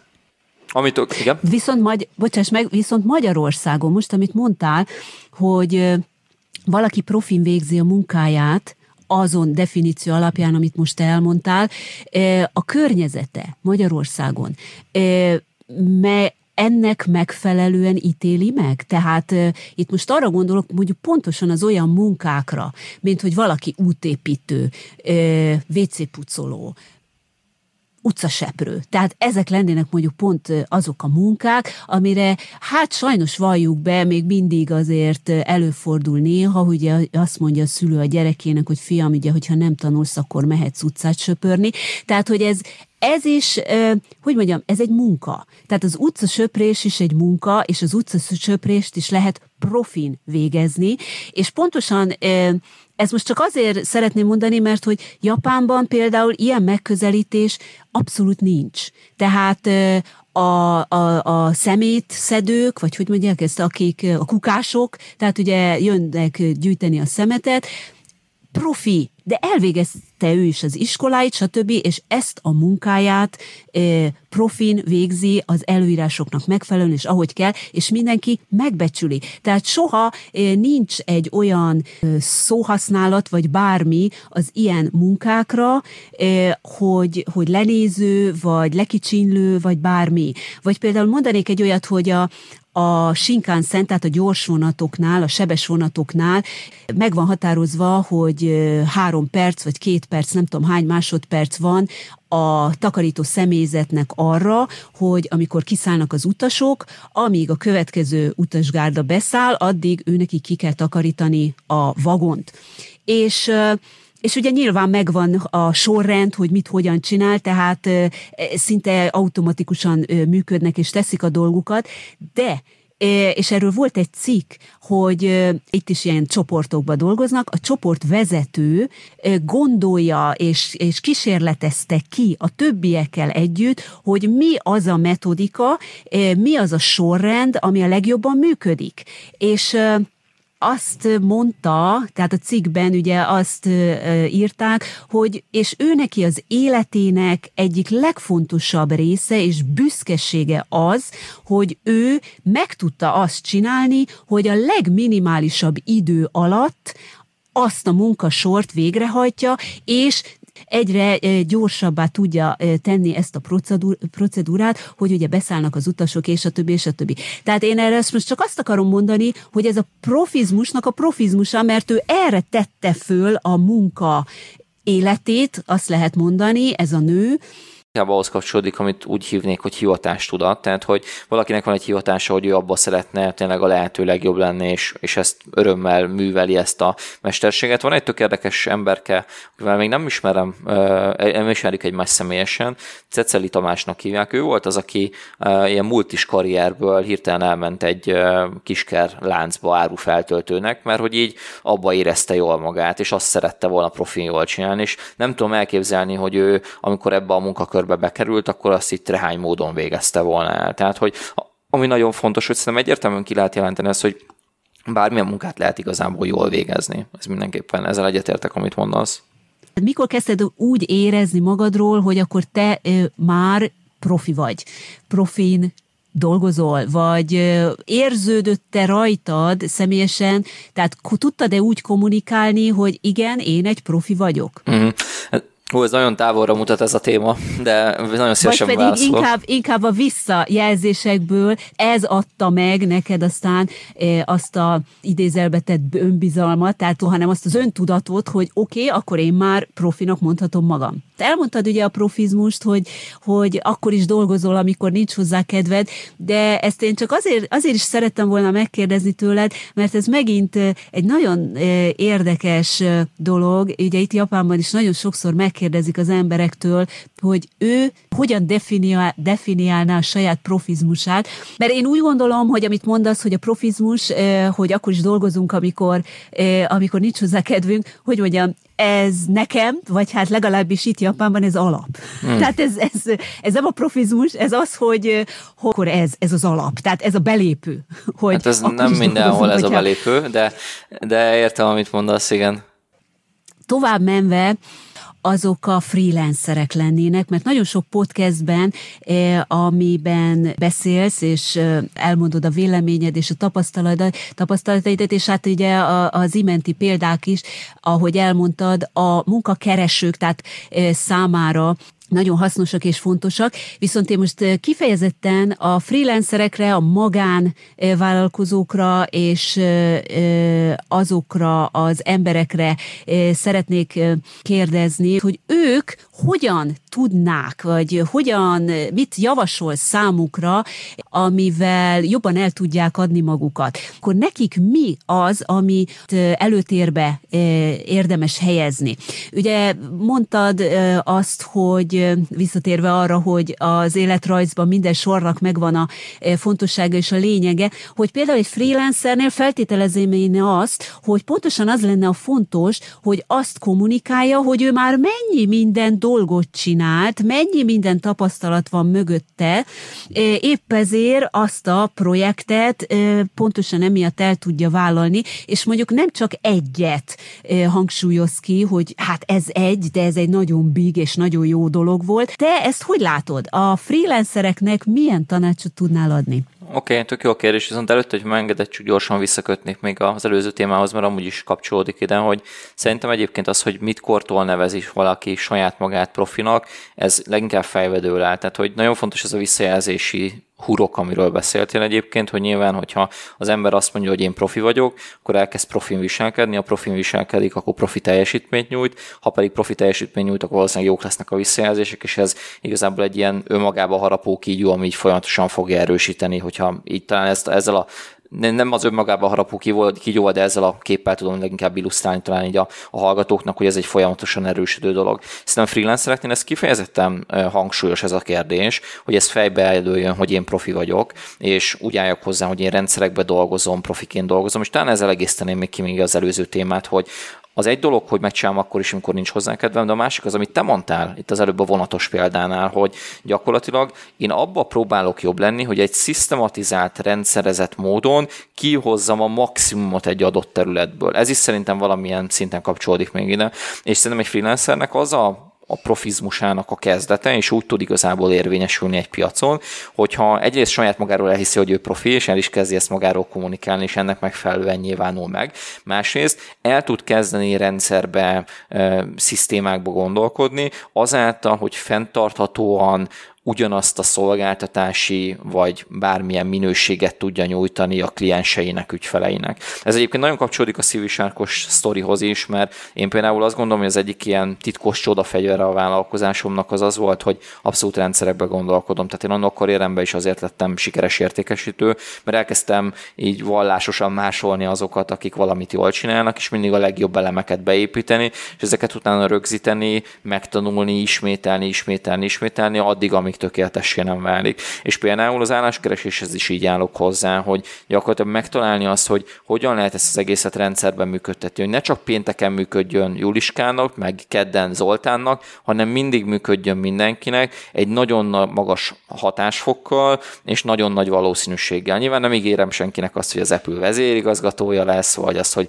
holnap kap egy tökéletes ajánlatot, de hogyha azt össze tudom hozni, hogy rendszer szinten azt tudom mondani, hogy karrier szinttől, szenioritási szinttől, iparáktól függetlenül tudok konzisztensen hozni eredményeket. Ez lesz az, amivel azt ki tudom mondani, hogy igen, profi vagyok ebben a területben. És szerintem ugyanez van egy freelancernél is, hogy egy freelancernek meg kell találnia azt a szegmest, amin belül ő szolgáltatni szeretne, valószínűleg ugye szolgáltatni fog a legtöbb esetben, és valamilyen Igen. feladatot ellátni. És ebben a szegmensben egy nagyon hasonló játék van egyébként az önéletrajz, meg az egész álláskeresés kapcsán, mint amit a legelején beszéltünk, hogy megtalálni, hogy mi az a nis, tehát mi az a szelete a piacnak, ahol én csúcs teljesítményt és egy olyan értékajánlatot tudok lerakni az asztalra, hogy az a vállalatok számára érdekes. Szerintem egy klasszikus freelancer hiba egyébként, hogy mindent is tudok csinálni, mindenben is jó vagyok. A hűtőt is leviszem a másodikról, hogyha kell, hogyha kell, akkor akár a postázásodat is megoldom, de hogyha kell, akkor marketing szöveget írok. Ez nyilván abban az esetben van, amikor valaki még kilép ebbe a freelancer létbe, minden számít igazából, mert kell bevétel, és valahogy túl kell érni, és ezért mindent munkát elvállal. De hosszú távon szerintem, hogyha valaki profivá válik egy freelanceri státuszba, az csak úgy tud megjelenni, hogy ő kiválasztja, hogy melyik iparágnak, pontosan azon belül melyik szegmensnek és mit szolgáltat, és ezt elkezdi egy rendszerezett formába ismételhetően, skálázhatóan újra és újra megtenni. Most, amit mondtál a freelancerrel kapcsolatban, azt gondolja az illető akár, hogy sok mindenhez ért, de még nem tisztult le annyira, hogy pontosan, konkrétan mi az, amihez a legjobban értene. Viszont most a következő kérdés, ami eszembe jutott ezzel kapcsolatban, hogy a cégek, a vállalatok, a, nem tudom Magyarországon, hogy van, mennyire idézővetéve veszik komolyan a freelancereket. Tehát azért gondoljunk arra, hogy a freelancerek azért egy hátrány ból indulnak bizonyos szinten. Tehát ez alatt azt értem, hogy akár egy bértárgyalás, oké, okay, mennyiért csináljuk ezt meg. Nyilván a vállalat ezt olcsóban akarná kihozni, mint mint hogyha ezt mondjuk egy munkatársal vagy egy másik céggel, és itt nagyon fontos, hogy céggel végezteti el. Mi az, vagy hogyan véleményed szerint egy freelancernek mik lehetnek az erősségei? Mi az, amivel vissza tud vágni, vagy mi az, amivel meg tudja jobban győzni mondjuk a céget arról, hogy mondjuk őt válassza, és nem mondjuk egy céget, mert ilyenkor van az, hogy szerintem, hogy sokan beleshetnek abba a hibába, hogy akkor inkább megcsinálom olcsóbban, de azzal is én jobban járok, hiszen freelancerként minden munka fontos lehet. Véleményed szerint van-e valamilyen, hogy van-e valamilyen határ, hogyan tudja azt jól kommunikálni, hogy, hogy ő igenis egy egyenrangú tárgyalópartner? Szerintem ez megint nagyon hasonló az a témához, amivel ma kezdtük, hogy legyen egy jó pozícionálás, egy jó értékajánlat. Én nem gondolom azt, hogy egy freelancer jobban vagy kevésbé kiszolgáltatott lenne, mint egy munkavállaló vagy egy cég. Ez attól függ, hogy hogyan tárgyalja le valaki a feltételes szerződések, a feltételeit a szerződésnek. Tehát gyakorlatilag igazából egy freelancernek olyan értelemben sokkal kisebb a kötöttsége, hogy bármikor azt mondhatja, hogy feláll a projektből, és holnap elmegy egy másik projektbe dolgozni. Ez egy nagyobb szabadság, mint amivel egy alkalmazott rendelkezik, mert nincsen úgymond egy kötelezően letöltendő felmondási idő. Viszont a másik esetben, hogyha alkalmazottként van valaki, akkor mindenképpen vagy a kollektív szerződésben meghatározott módon, vagy egyébként a normál szerződésében meghatározott módon van egy X hónap, amit neki le kell tölteni, hogyha neki mondanak fel,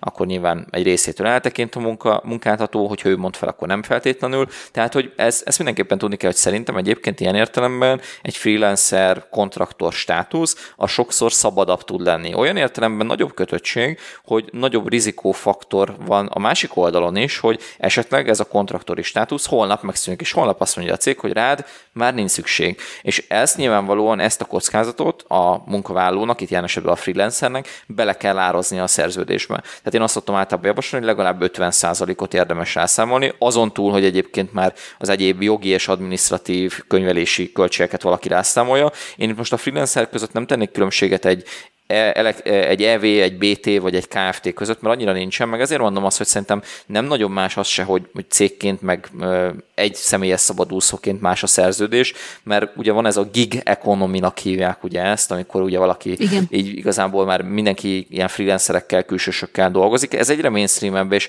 én azt látom, én is szerződtem többször egyébként multicégekkel, még korábbi években, akár még EV státuszban is, és nem láttam azt, hogy egyébként lett volna ebből bármi galiba vagy bárki azt mondta volna, hogy pár éve, hogy Gellérte még csak elvé, vagy most még, most még ne gyere hozzánk előadni, mert mi elvéket nem bízunk meg, csak KFT-ket. Tehát, hogy ez szerintem egy olyan dolog egyébként, ami egy ilyen a fejekbe berögzült dolog, hogy a, az ERT van mondjuk így a csúcson, vagy az NRT, az alatt van mondjuk nem tudom a KFT, az alatt a BT, az alatt az egyéni vállalkozás, és akkor ez határozza meg, hogy hol vagy. De hát könyörgöm, most nem akarom kimondani, az egyik kiskereskedelmi láncnak a, a cégformája mai napig BT és milliárd fölötti árbevétel vele van, nem is, nem is egy milliárdról beszélgetünk, tehát hogy itt amiről beszélünk igazából ez egy jogi formátum. Az, hogy a szerződésbe te most céges entitásként vagy úgymond EV-ként, de szintén zárójelben céges entitásként szerződsz valamit, ez maximum olyan szempontból lehet kérdés, hogy pozicionálásbeli kérdés, meg a cégnek a policyén múlhat. Tehát, hogyha egy multinacionális céggel szerződik valaki, akkor találkozhat azzal, hogy azt mondják, hogy oké, okay, nekünk kell két lezárt üzleti év,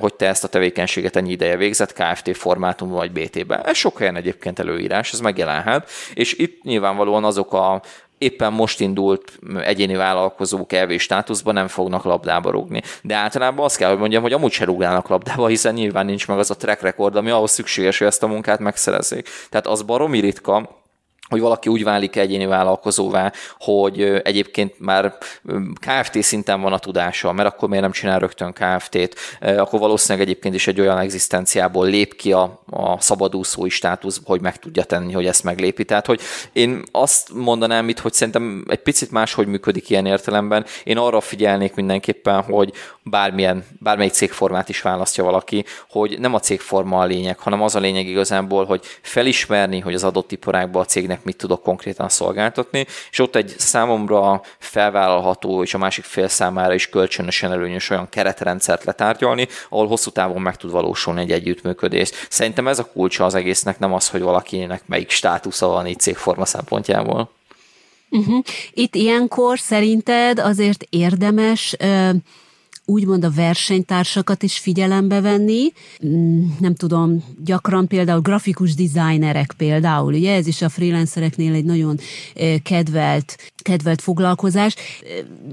Freelancerek között technikai különbség, vagy hogy mondjam, szintbeli különbség akkora nincs is azért többnyire egy szinten ez, van. Ez Tehát a, magyar... annyiba izgalmas, amit mondasz, hogy én pont nemrég láttam egy videót, a, nem tudom, hogy már melyik freelancer portálnak egy ilyen demo videóját csinált egy külső szakértő, megbízott három freelancert. Az első freelancer az, ha jól emlékszem, 50 dollárért, vagy 5 dollárért vállalta a munkát, a uh-huh. második 50 ér, a harmadik pedig talán 250 ér, vagy 500 ér. Tehát ilyen uh-huh. nagyon nagy uh-huh. léptékbeli különbség volt. Igen. Grafikai munkáról beszélünk, és a végén megmutatta, hogy mit tudott az 5 dolláros, mit az 50-es, meg mit az 500-as. És én azért azt mondom, hogy volt minőségbeli különbség. Mint ahogy ugyan, de nyilvánvalóan, amikor valaki nem ért valamihez, és megbízza az 5 dolláros, még mindig sokkal előrébb lesz, mint a saját maga csinálná meg. Viszont Viszont abban az esetben ugye ez olyan, mint a fényképezőgépeknek a piaca, hogy ott is egyébként egy idő után az elején exponenciális a növekedés, hogyha nyilván elkezdjük megrajzolni grafitceruzával, az egy valamilyen kép lesz, ha lefényképezzük a mobilunkkal, az sokkal jobb, és nyilván... E, igen, de hogy például, amit most így, ha mondod ezt a példát, hogy a három e, e,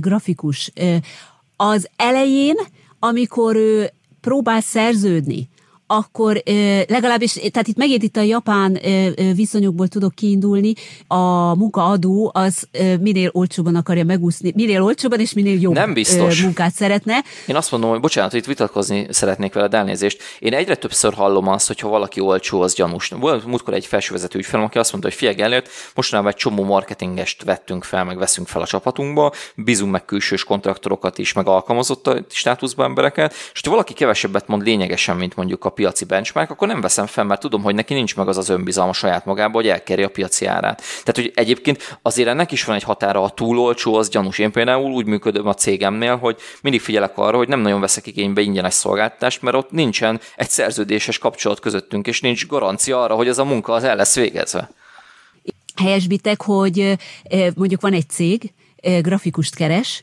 és ő elképzeli, hogy mit szeretne, tehát milyen szintű munkát szeretne, ehhez keres grafikusokat, kiadja a munkát, vagy hát meghirdeti a munkát, erre ugye a grafikusok jelentkeznek. A grafikusoknak a skill beli tudása, az mondjuk többnyire hasonló, arra a skill beli tudása hasonló, és akkor itt jön az, hogy a cég viszont nyilván annak fogja kiadni, amelyik olcs, a legolcsó, tehát neki ugye a legolcsóbban teszi meg. Na de erről a grafikust nem értesíti, hanem egyszerűen csak annyi, hogy hát nem. Viszont ugye a freelancer grafikus azzal találja, azzal szembesül, hogy hát megint nem én kaptam meg a munkát. És akkor ott van, hogy lehet, hogy én drága vagyok.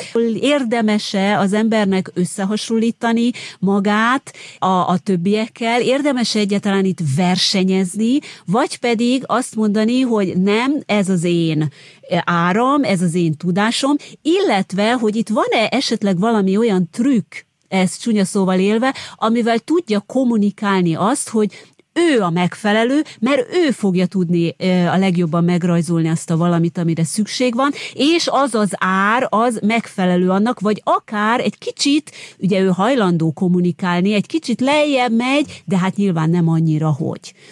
Oké, okay, teljesen értem. Amit talán akkor még itt elmondanék, hogy lehet, hogy Japánban ez máshogy működik, de egyébként Magyarországon ilyen értelemben azért eléggé eh, direkt visszajelzést kap valaki kontraktor státuszba, tehát hogy ezt meg tudom neked erősíteni, hogy ha valakinek azt mondják, hogy, hogy túl drága, eh, azt sokkal inkább megmondják mondjuk egy ilyen helyzetben, mint egy állásinterjú, amikor egy klasszikus munkavállalói felvétel van. Tehát, hogy bőven azt mondják neki, hogy figyelj, dolgoznánk veled, de ennyire kéne lenni az árnak ahhoz, hogy bele tudjunk kezdeni. Tehát szerintem itt egyébként nagyobb a, a kommunikációra való hajlandóság, meg a transzparencia.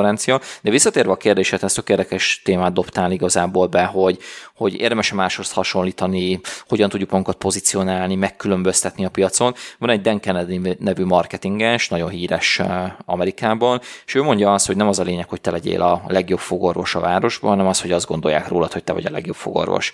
Eh, hogy nyilvánvalóan a másodiknak hatalmas anyagi előnye van, az elsőnek igazából semmi, eh, és ez azért fontos mindig tudatosítani, mert ez nagyon kapcsolódik megint a kezdő témánkhoz igazából, hogy hiába jó szakember valaki, hogyha ezt nem tudják róla, akkor nem fognak neki munkát ajánlani. És ugyanez a helyzet freelancerként, és talán még, még kiélezettebben, hogy hiába vagy egy tök jó szakember, hiába nyújtasz egy tök, tök jó szolgáltatást, ha ezt nem tudják rólad, mások nem jutnak el hozzád, akkor nem fogják igénybe venni a szolgáltatásaidat. Tehát szerintem freelancerként ugyanúgy fontos az, hogy az ember megtalálja a nist, tehát azt a kis területet, amivel szeretne foglalkozni, és azon belül azt az értékajánlatot, amit a piacra kereslet kínálat viszonylatában el tud vinni, és itt van az a pont, ami ugye bejön Dan Kennedy nyomán, hogy hogyan tudod magadat megkülönböztetni. Az ár is lehet egy megkülönböztető faktor, tehát az, hogy te mondjuk kétszer drágább vagy, mint mindenki, az nagy valószínűséggel egy piacot fog neked jelenteni, mert sok ember úgy dönt, hogy melyik a legdrágább, akkor az a legjobb, akkor azt választom. Meg sok ember úgy dönt, hogy oké, okay, nekem nem csak erre a szolgáltásra van szükségem, hanem még erre is. Nyilván ez, ez szükséges ehhez egyfajta üzleti véna, egy piackutatás, az ember felmérje azt, megismerje azt, hogy mire van szüksége a potenciális vásárlónak,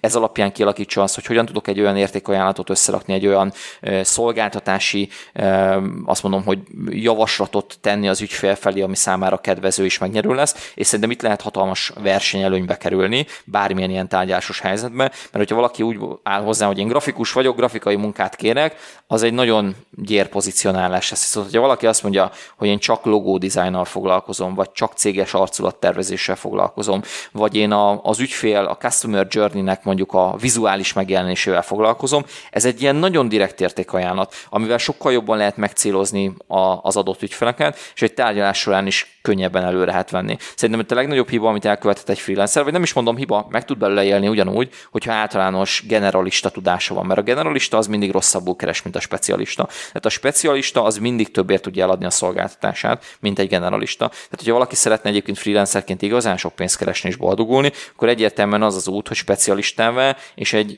iparágban elismert szaktekintélyé vagy szakmai minőséget képviselő szakemberré válik. És ehhez akkor gondolom minél több social média felület, és minél több helyen ott kell lennie.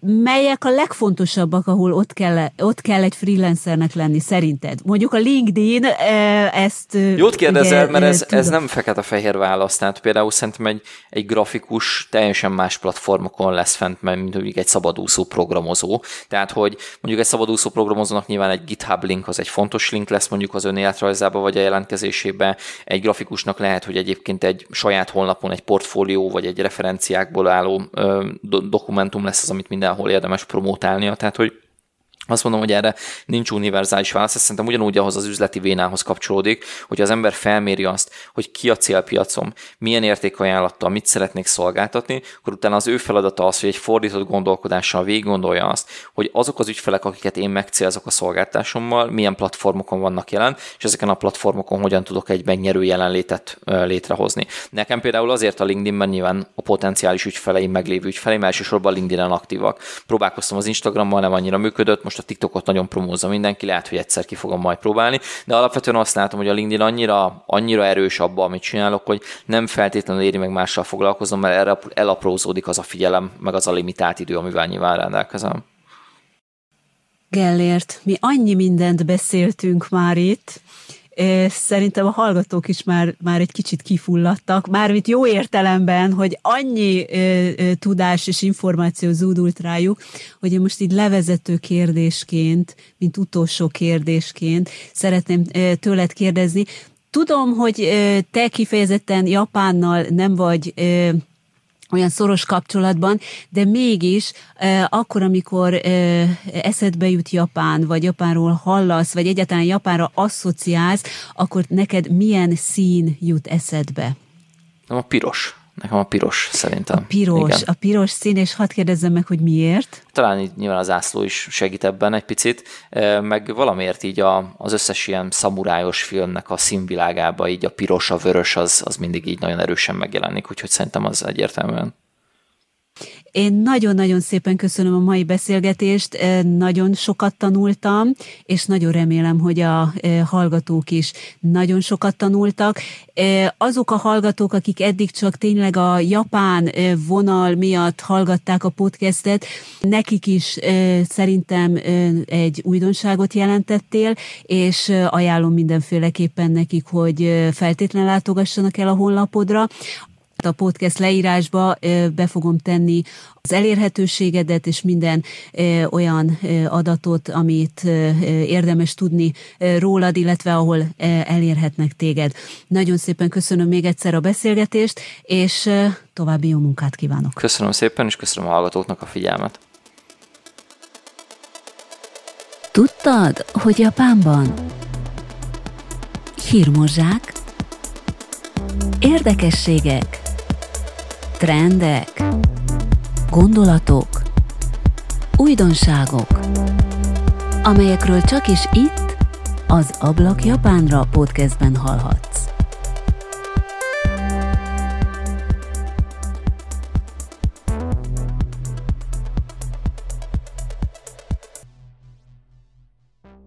Van egy kicsi kis könyvesbolt Tokió egyik aprócska utcájában, Kanda kerület Jimbócsó negyedében.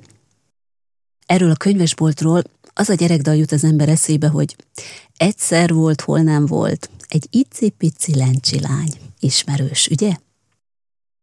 De miért is lehet érdekes egy könyvesbolt, hiszen van belőle rengeteg? Azért talán, mert nappal mesekönyvek árusítására szakosodott könyvkereskedés, este pedig, miután lehúzták a rolót, az üzlet hátsó részében egy bár működik.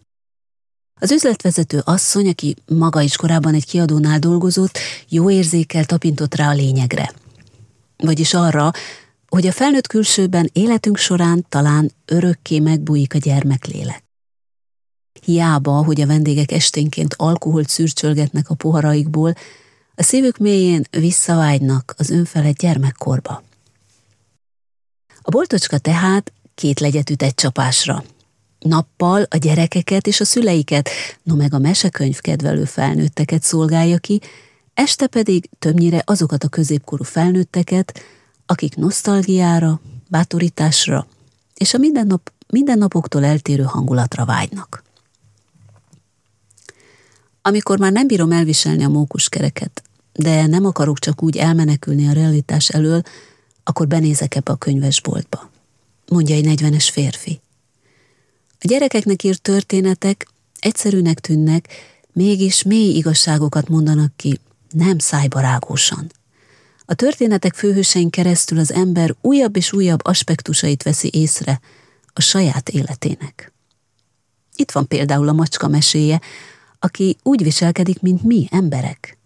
Mi alatt rácsodálkozik a kávé ízére, a csésze szépségére, megdöbbenve figyeli, hogy az emberek mennyi felesleges dologra fecsérlik a drága, egyetlen életüket.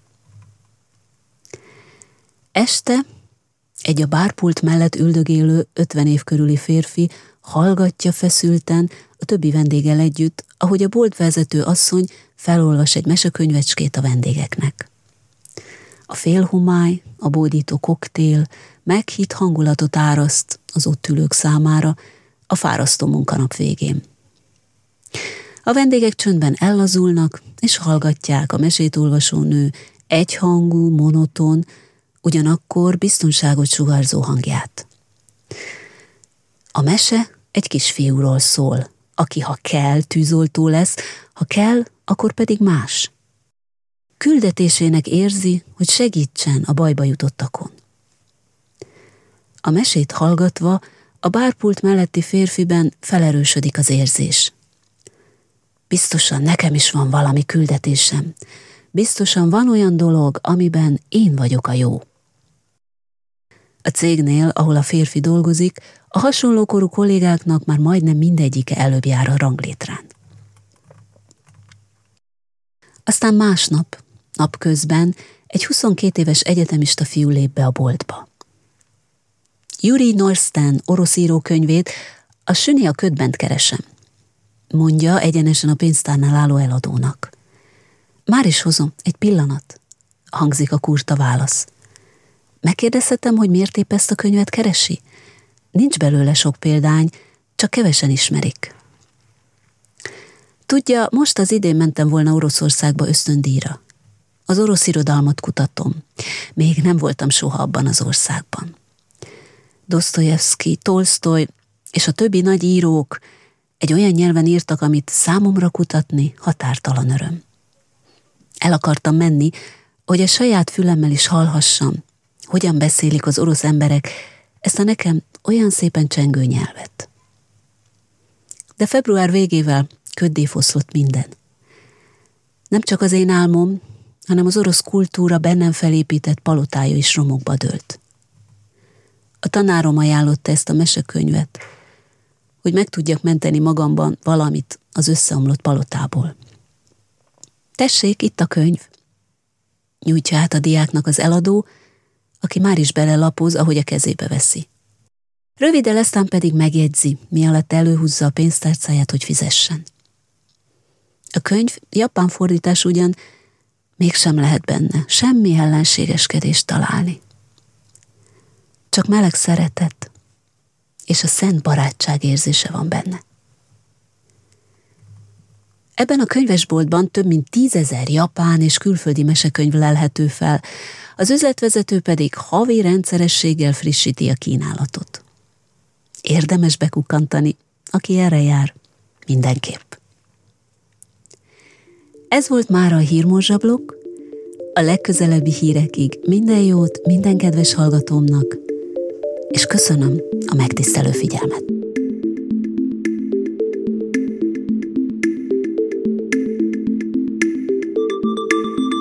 Köszönöm, hogy ma velem tartottál.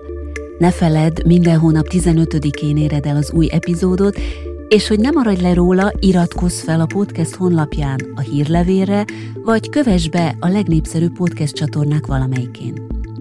Ha elnyerte tetszésedet az adás, kérlek jelöld öt csillaggal, így kerülhet feljebb a podcast a hallgatottsági listán. Ha pedig szeretnéd, hogy minél többen megismerjék az Ablak Japánra podcastet, akkor mesélj róla kérlek másoknak is. Mindezért előre is hálás köszönetet mondok. A podcast honlapja tehát